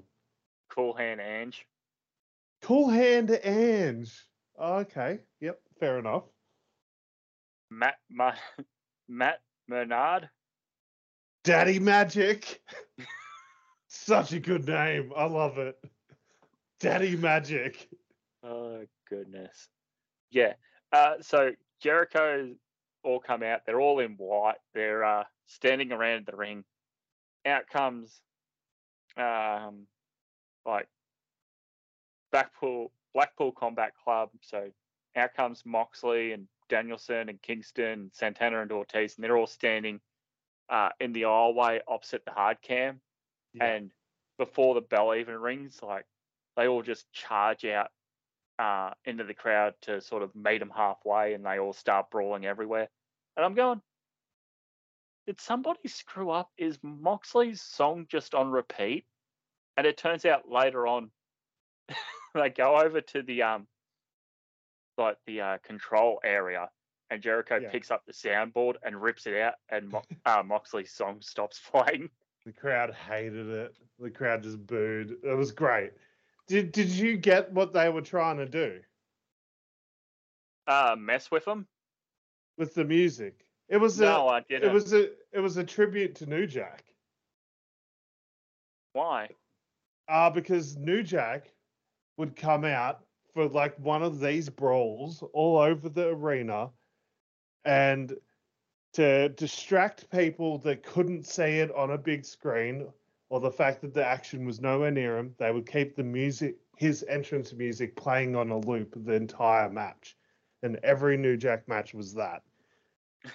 And to- Is that Tony- why it's so hard to watch a New Jack match on the network? Yes, because they have to dub over the music, and New Jack matches are just, yeah, they're just not the same without Natural Born Killers by Dr. Dre and Ice Cube playing. Um, yes, so yeah, uh, in the post-show media scrum, like even Tony Khan flat out said, yeah, it was a nod to New Jack. And I Ah. was like, and I, I sort of picked up on it at first as well, because like, yeah, they're brawling near a balcony and music is playing. I'm like, yeah, this is New Jack as fuck. I love it. like, uh, we all know I'm a huge New Jack mark. So, yeah. Uh, um, this is this was just insane. It's too much to describe. There's a lot of blood. Old Daddy Magic broke the Muta scale. You reckon? yeah, shit. What number? Oh, he would have been a 13 out of 10 for sure. I mean, he Fucking was in all white gear at the start. Yeah, yeah. Like, yeah, this he did what Matt Cardona did with Nick Gage, like somehow magically turned his all white gear into all red. like, fuck. This was nuts. Um Uh, yeah, I, I loved this so much. Everything about it. There was something about Danielson in this sort of environment that I loved too. yeah. It's getting to Um, see Danielson get bloody and get hard hitting is great. So towards the end of the match, there is a lot that happens. At one point, Danielson's ramming somebody's face into a camera up, like on the uh, upper lip of the first belt. Uh, first Yeah. That was Cool uh, Hand and from my memory. Jericho grabs the, uh, I guess it's the boom lift camera, and Yep. like somehow lowers it down and then is swinging it into somebody. There's brawling in like a um a staff elevator, like a, a delivery elevator. Yeah. This is just going everywhere. At one point, somebody's thrown into a merch stand who's all bloody. There's security everywhere trying to keep the fans, you know, somewhat back from them while they're brawling everywhere. Yeah. Um, so back in the ring, sort of closing moments here. I believe it's Danielson who has Jericho in some sort of submission hold. Uh, oh, before that though, uh, I can't remember who it was, but somebody's gone and taken the top rope off of uh, every turnbuckle during this match. Hmm. You don't Uh, remember who it was? It was it was Moxley that did that. Uh, so thus making Brett's rope the top rope.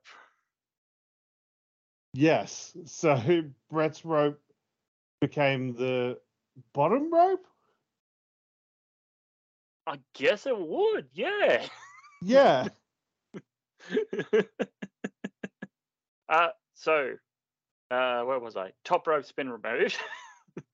Yes. As we get back into this match, uh, Danielson has Jericho in a submission hold, which leads to Kingston returning from the back with a jerry can, pouring it not only on Jericho but also Bryan.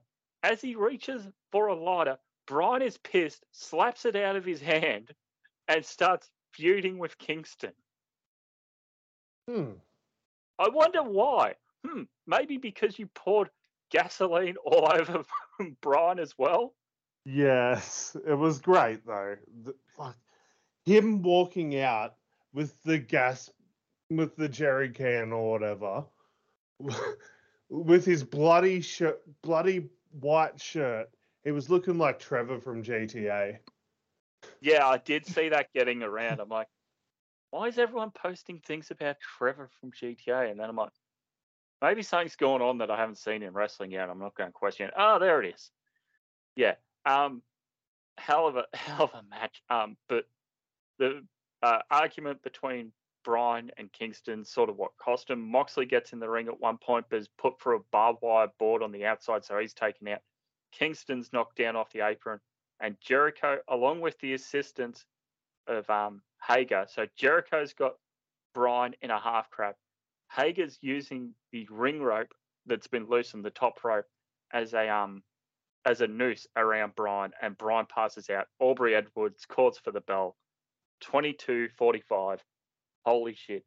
Uh, Jericho sort of um sort of um, um this is sort of his match, similar to how um Undisputed Era was uh it was um War Games was their match. This is sort of Jericho's match, this stadium stampede, anarchy in the Yeah. arena sort of match.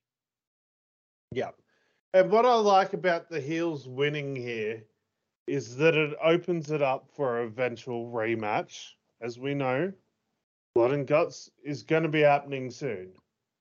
Not sure when, but it's usually it usually happens between All Out and Double or Nothing. I like the fact that um that that Tony Khan's not doing blood and guts as a um as sort of a um Battle of the Belts um special. He's not doing it Yeah. as a um as a pay per view or at a pay per view like your double or nothing, you're all out. He's doing Yeah. it as TV. So the match feels like it's been built up to, like it feels important Yeah, as opposed to WWE. Oh, it's October. We've got to do Hell in a Cell, which is now in April for some reason, and we've got to do War Games in November because it's November. yep. Yeah. Like that's usually my biggest peeve with WWE stipulation matches.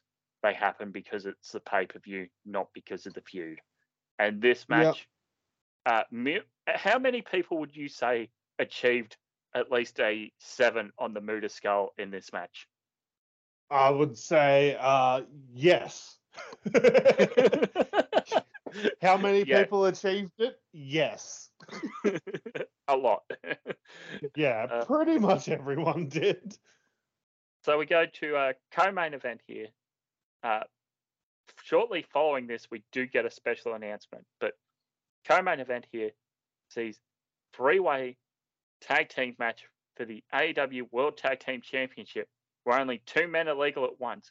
So it is the defending champs Jurassic Express, Jungle Boy, and Luchasaurus, who have Christian Cage ringside, versus uh, Team Taz, Powerhouse Hobbs, and Ricky, and the FTW champion Ricky Starks, also versing, and this is their name, Swerve in Our Glory, Keith Lee and Swerve Strickland. Gross Terrible name. team name. Gross name. Makes no sense. Uh, yeah, so instead of basking okay, in our gl- glory, we have to swerve away from it. So basically, what you want us to say is we don't appreciate your glory. Why okay, you cool. say bask in our house? Still a terrible name, but it makes more sense. Yeah, or like Limitless House or some shit like that. I don't know. Fucking um yeah. Swerve Cat. uh Swerve Bro. Bro Cat. There you go. yeah, good. Bro Cat. Yeah. Book yep. Um Taz is on commentary for this one? Yes, because yes. he's not ringside. Um, Taz doesn't really spend a lot of time ringside for the Team Taz matches. Is it just no. because Taz is so injured they don't want him down there? Yeah, and he always joins commentary for his for the matches. Like he joined commentary for Hookhausen, he joined commentary for this. Yeah. Um yeah, yeah, he did. Um, so this here, this is sort of the match where I just went done with tag team rules. Yeah. Because I'll either have it as a um sort of a three way dance triple threat tag team match where one person's legal from each team. You yeah. can still have somebody roll to the outside. You can still hit double team moves. You can still have uh, odd men working together. Yeah and you know because if you're going to do a tag team match that descends into like a um tornado match why not make it that to begin with and yep yes it's my complaint about aew a lot of their tag team matches the bucks was warranted tonight because it's a bucks match so i let that slide against the hardys the six man tag was built up as a blood feud the Danhausen match was comedy and it was mostly one person at a time. Uh, the six person intergender match sucked, and I've already said it sucked. Yeah. Because of Sammy. Um, the Jericho Appreciation Society match was the Anarchy in the Arena tag match, and this is the last tag match for the titles. Yeah. If if it was something different or you know you want to do a tornado match or a three way dance to make yourself different from so many other tag matches tonight, that's fine. But you sort of, by this point, you're sort of just going, what's the point of having a tag rope? What's the point of doing tags when you've got four people in the ring at once and you're not calling for one man? Yeah. Other than that, uh, the work rate of all these guys really good. Um, and did you notice who didn't get pinned?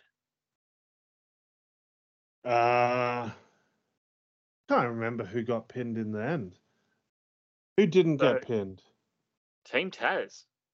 Yeah, good.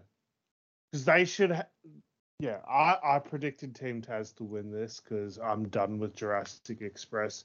Team I Taz are great. I'm sort of done with them too. I would have given it to Team Taz because you can then split off um, Lee and Swerve to feud with Team Taz if that's how you want to keep going for another match or because I feel like Jurassic Express is done. I feel like Jungle Boy should be moving to either TNT or World Title Picture because yep. it feels like we're four years in now. This is the start of the fourth year of um events at least. And yep.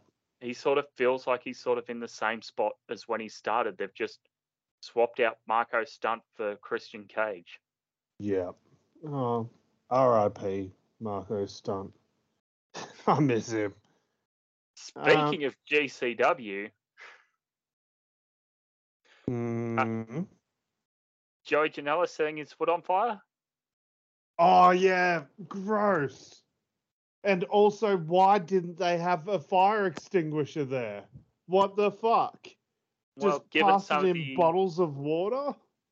Given some of the other um, rumors that came out the past week that uh, no one seemed to confirm yet, uh, it kind of doesn't surprise me. Ah, oh, the um, fake COVID test rumors. Yes. Yeah. Um, if that's true, fuck GCW. like yeah. seriously, but who knows? Yeah. Um, yeah. So from there, we go on to the main event. But hang on, it's Andrade in his office, and he calls everyone in his team losers. Yep. Fuck you, Andrade family office. Yep. Who's even? He's got a point though. He's got a point. Um, I'm not saying he doesn't, but who's even left there? You've got Butcher, Blade, and Bunny. Yeah, uh, Private Party. Oh no. Yeah. And who else? Angelico? Uh, Jack uh, Evans? I think, yeah, I think so. But I think Jack Evans isn't in the company anymore. I'm not sure about Angelico. Okay. Yeah, so uh, he's sort of saying to somebody that he, uh, saying to his, um, I can't remember his manager's name. Um, uh, no. Jose. Jose, oh, the assistant. Yeah. Okay. I thought that I'm just like, no, that's a WWE thing. Because the connotations and everything. Anyhow, he says to Jose to get the door, and who walks in? Rush. Rush, yeah. What a surprise that was. Our Toro Blanco. So he goes to offer his hand. Uh, Andrade goes for the handshake, but then Rush does the fist. Yeah. And so does Andrade. And if you know your uh, your faction history, especially of uh, Mexico and a certain uh, De Japón promotion, you know exactly where that's going. Yeah. So that's cool. I'm hey. hoping it has something to do with next month's pay per view if you know what Is I mean. next month uh, Forbidden Door? Yep. Ah, Forbidden Door may be very uh, tranquilo. How good would that be? Oh, I mean, it has happened in New Japan a few times. Anyhow, before we uh, give too much away there, uh, CM Punk versus the champion Hangman Adam Page for the AEW World Championship. So by this point in the night, the pay per view's gone four hours. The pre show's gone an hour. We are five hours deep. Alex, how are you? And uh, I believe you said you were you watching with Warwick or just talking to Warwick uh, while this is all going on? Uh, with Warwick, um, with Warwick and Ryan actually. So, g'day, uh, Ryan. g'day, Ryan. Um, so what actually ended up happening. Uh, I we never really spoke about it, but what ended up happening was that there was a noticeable like energy drop in the room. Like towards the end, like we weren't as talkative. So yeah, you can tell there was a bit of bit of fatigue going on. Oh. Yeah, uh, I'll be honest. I watched this match uh, this morning. I got to midnight last night and just went, nope, nope. It's yeah, still like another like, half hour of the show. Nope. This this pay per view felt so long, man. It's just like I loved it. I yep. thought I I was so excited for the main event, but yeah, this I was done. I was completely done by by the time match, this match started match number 13 of the evening. Now, Tony said he was trying to avoid playoff, uh, what was it? Game seven in some playoff series. I believe it was basketball. Do you know if um the Yeah. basketball finished early or anything? Um. Yeah. Apparently, it finished before Anarchy in the Arena or something like that. Oh, okay. So Yeah. it finished heaps early. Yeah. Well, I guess uh, that sort of um, it sort of saves yeah those three bigger matches for for late, so they couldn't really cut too much time, I guess. Yeah. But uh, we have uh, CM Punk come out first, and there's loud CM Punk chants. Uh, Hangman comes out next, loud cowboy shit chants. They sort of uh, get in each other's faces as the bell rings. Uh, Paul Turner here, the uh, referee. I love that touch of a senior referee having broadcaster's name in your ref name. What a novel concept. What naming your referees so your fans know who to blame when a decision goes wrong. Yeah. like the AFL. Essendon Yes. Ex umpire that I can't name because our club got in trouble for complaining about the umpires one year. Anyhow, we actually just- did. We got fined whilst, a lot. whilst we spend um, a second here talking about footy, fuck you, Mason Cox, and your stupid sunglasses. Go to hell. Do you see he has a Kurt Angle glove? Oh God. It's a thing with Collingwood forwards. They wear a glove so they can mark the ball easier. Yeah. Yeah. Anyhow. Well, fuck him and his glasses, looking like he's about to dance with Too Cool and Rikishi. fuck you, man. Uh, don't you worry. You know someone who was happy with that result? Uh, Warwick. Why? Who's he go for? He goes Collingwood? Collingwood. Oh, yeah. I was going to say Yeah. my father, long-suffering St Kilda supporter, so moved him slightly higher on the ladder. Yeah. Yeah. You know, as much as I would like my team to do well, I, I would I would rather St Kilda get a flag soon. yeah, uh, given that since I've been born, I've seen Essendon win, I've seen North Melbourne win, I've seen Geelong win, I've seen uh, Footscray Western Bulldogs win. I'm still waiting on St Kilda. Yeah, well, fucking, you saw Richmond fucking win after all that time. Sydney, Melbourne, yeah, Sydney, Sydney, yeah, Carlton, yeah. Well, 1995, we were barely alive, but we were alive. Oh goodness. Yes, this is not footy Oz style. No, no, this is the monthly football wrap. Um, Oh goodness, could you imagine? Anyhow, back to this match. Um, did you happen to catch? There was some weird chant. Uh, like they were going CM Punk and then something for Hangman, but I couldn't quite pick it up here. I'm not exactly sure either, but I do remember at one point they were say there was a "fuck you, hangman, cowboy shit" chant. Yeah, yeah. I I remember the cowboy shit one because commentary brought up they're chanting what we're all thinking, and I heard "fuck you, Hangman," and I'm like, maybe not that. Yeah, uh, goodness. um, Um, Hangman's facials in this match were top notch. Uh, the way he was able to tell a story with just his eyes and his face were fantastic. You could slowly see throughout the duration of this match the frustration, the confliction coming over his face, and he did a tremendous job of telling that story. Yeah, absolutely. And he's also um, tried for the go to sleep at one point. Yep. Um, And Punk tried for the buckshot, which uh, didn't wasn't go, good. Didn't go well, and he said in the post-show media scrum, uh, "Remind me to never try a buckshot again." Yeah.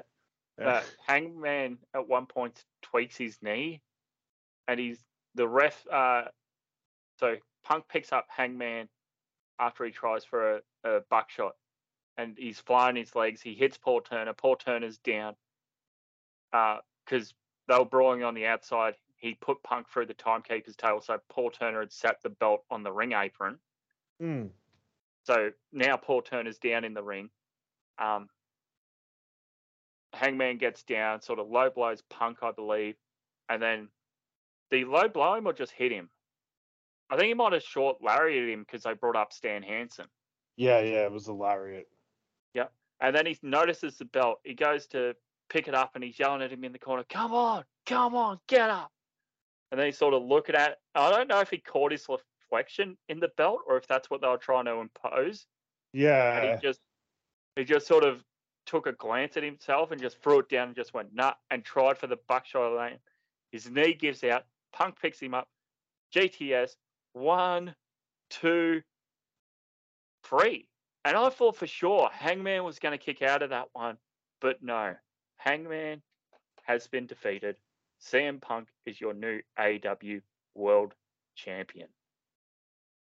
yeah. Uh, I, I thought this match was great. Um, I think CM Punk has proven every single pay per view he comes out and has a banger of a match. Um, I thought this was another banger. I think this might have been CM Punk's worst pay per view match for AEW, but that doesn't mean it's bad. Um, Yeah, yeah. Um, now that it's over, the Hangman reign. Credit to him going with it. Credit for Hangman sort of trying to carry the company on his back, but I don't know if this worked in hindsight. No, it didn't. It didn't. The story to get Like, there was like, no, rip the band-aid off. This didn't fucking work. no, it, it was it was shit house.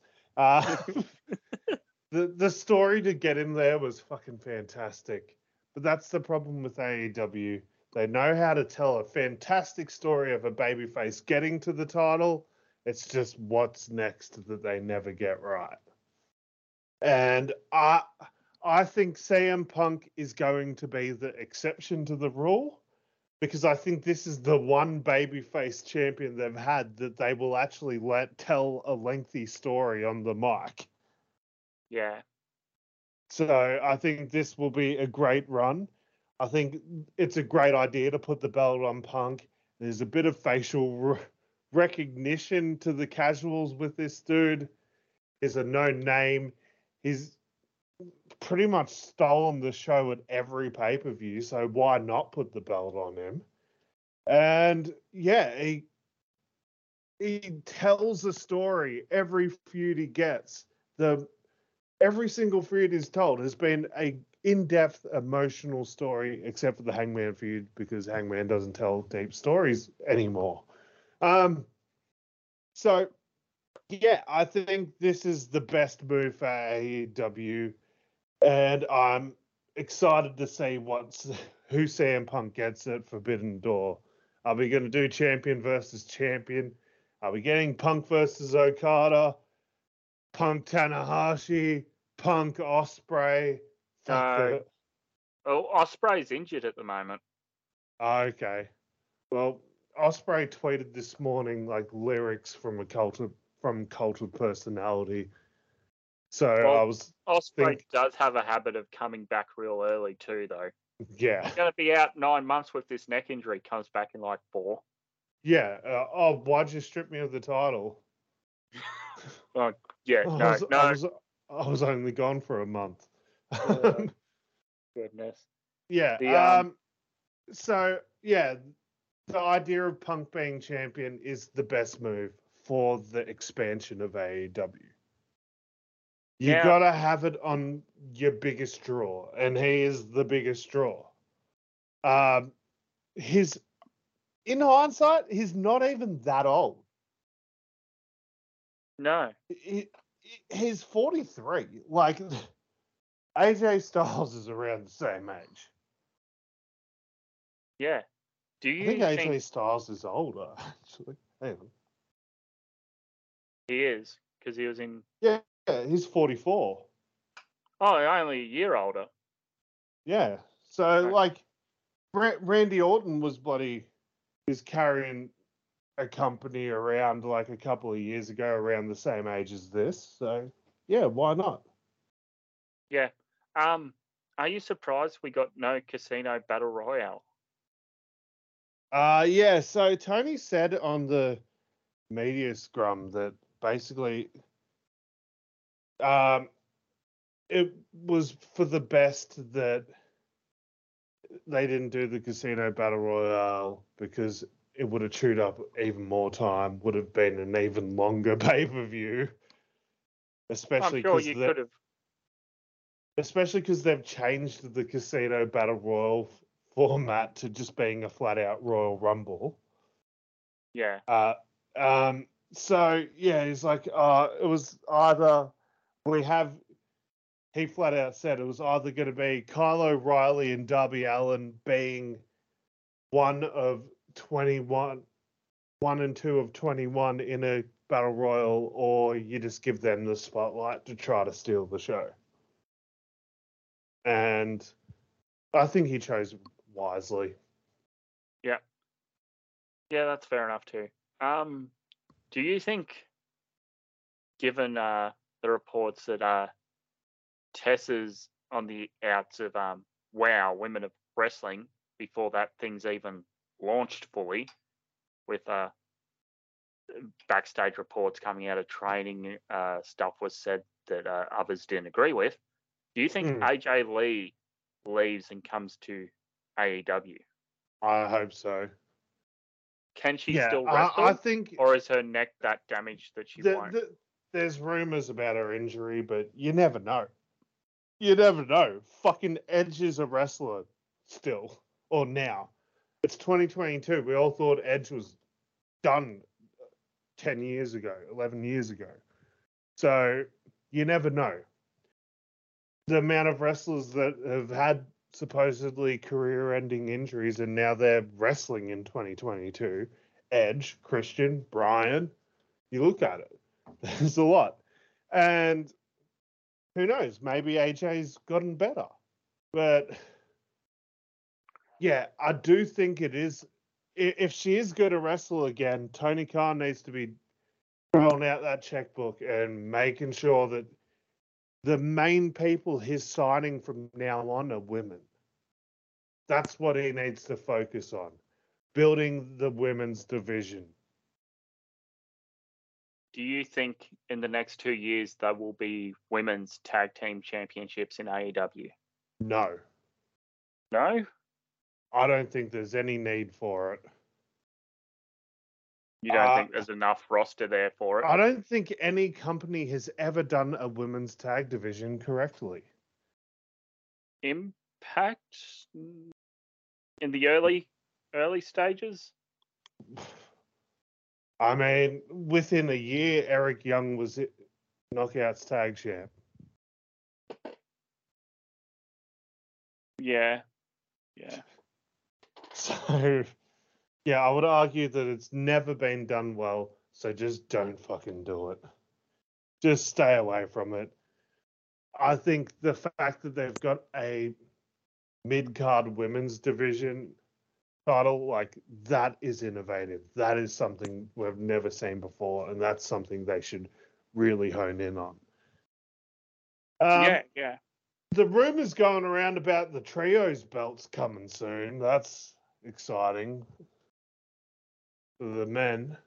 Yeah. Um, when you've got so many trios on your roster, it's it makes sense. It's like, oh, finally, yeah, a belt for fucking the House of Black. That's who I would give it to.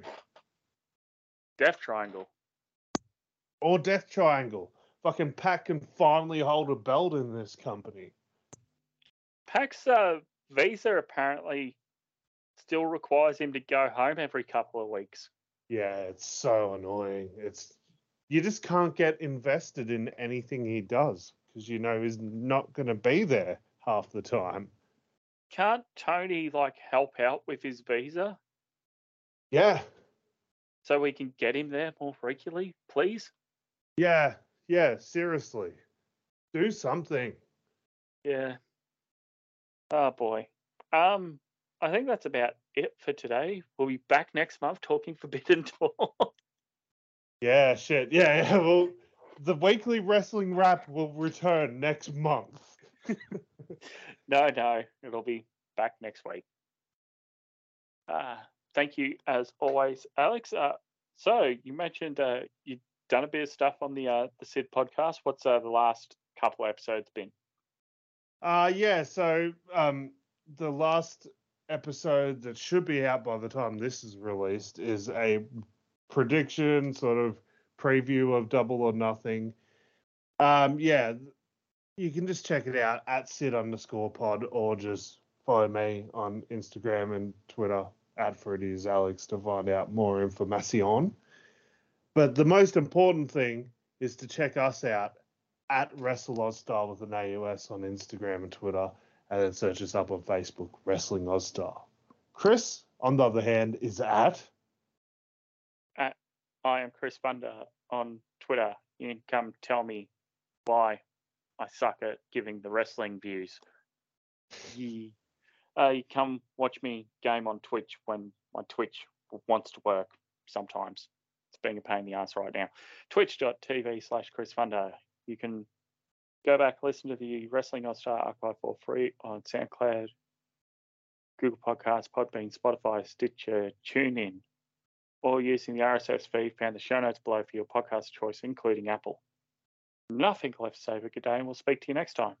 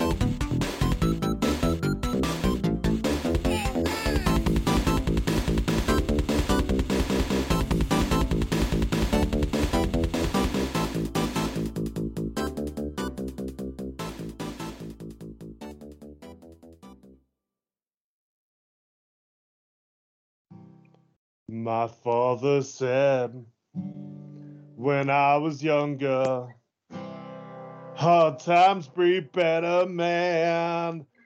Better man! Took it all away, you took it all away. Built my kingdom, here to change the game. My banner made of pain.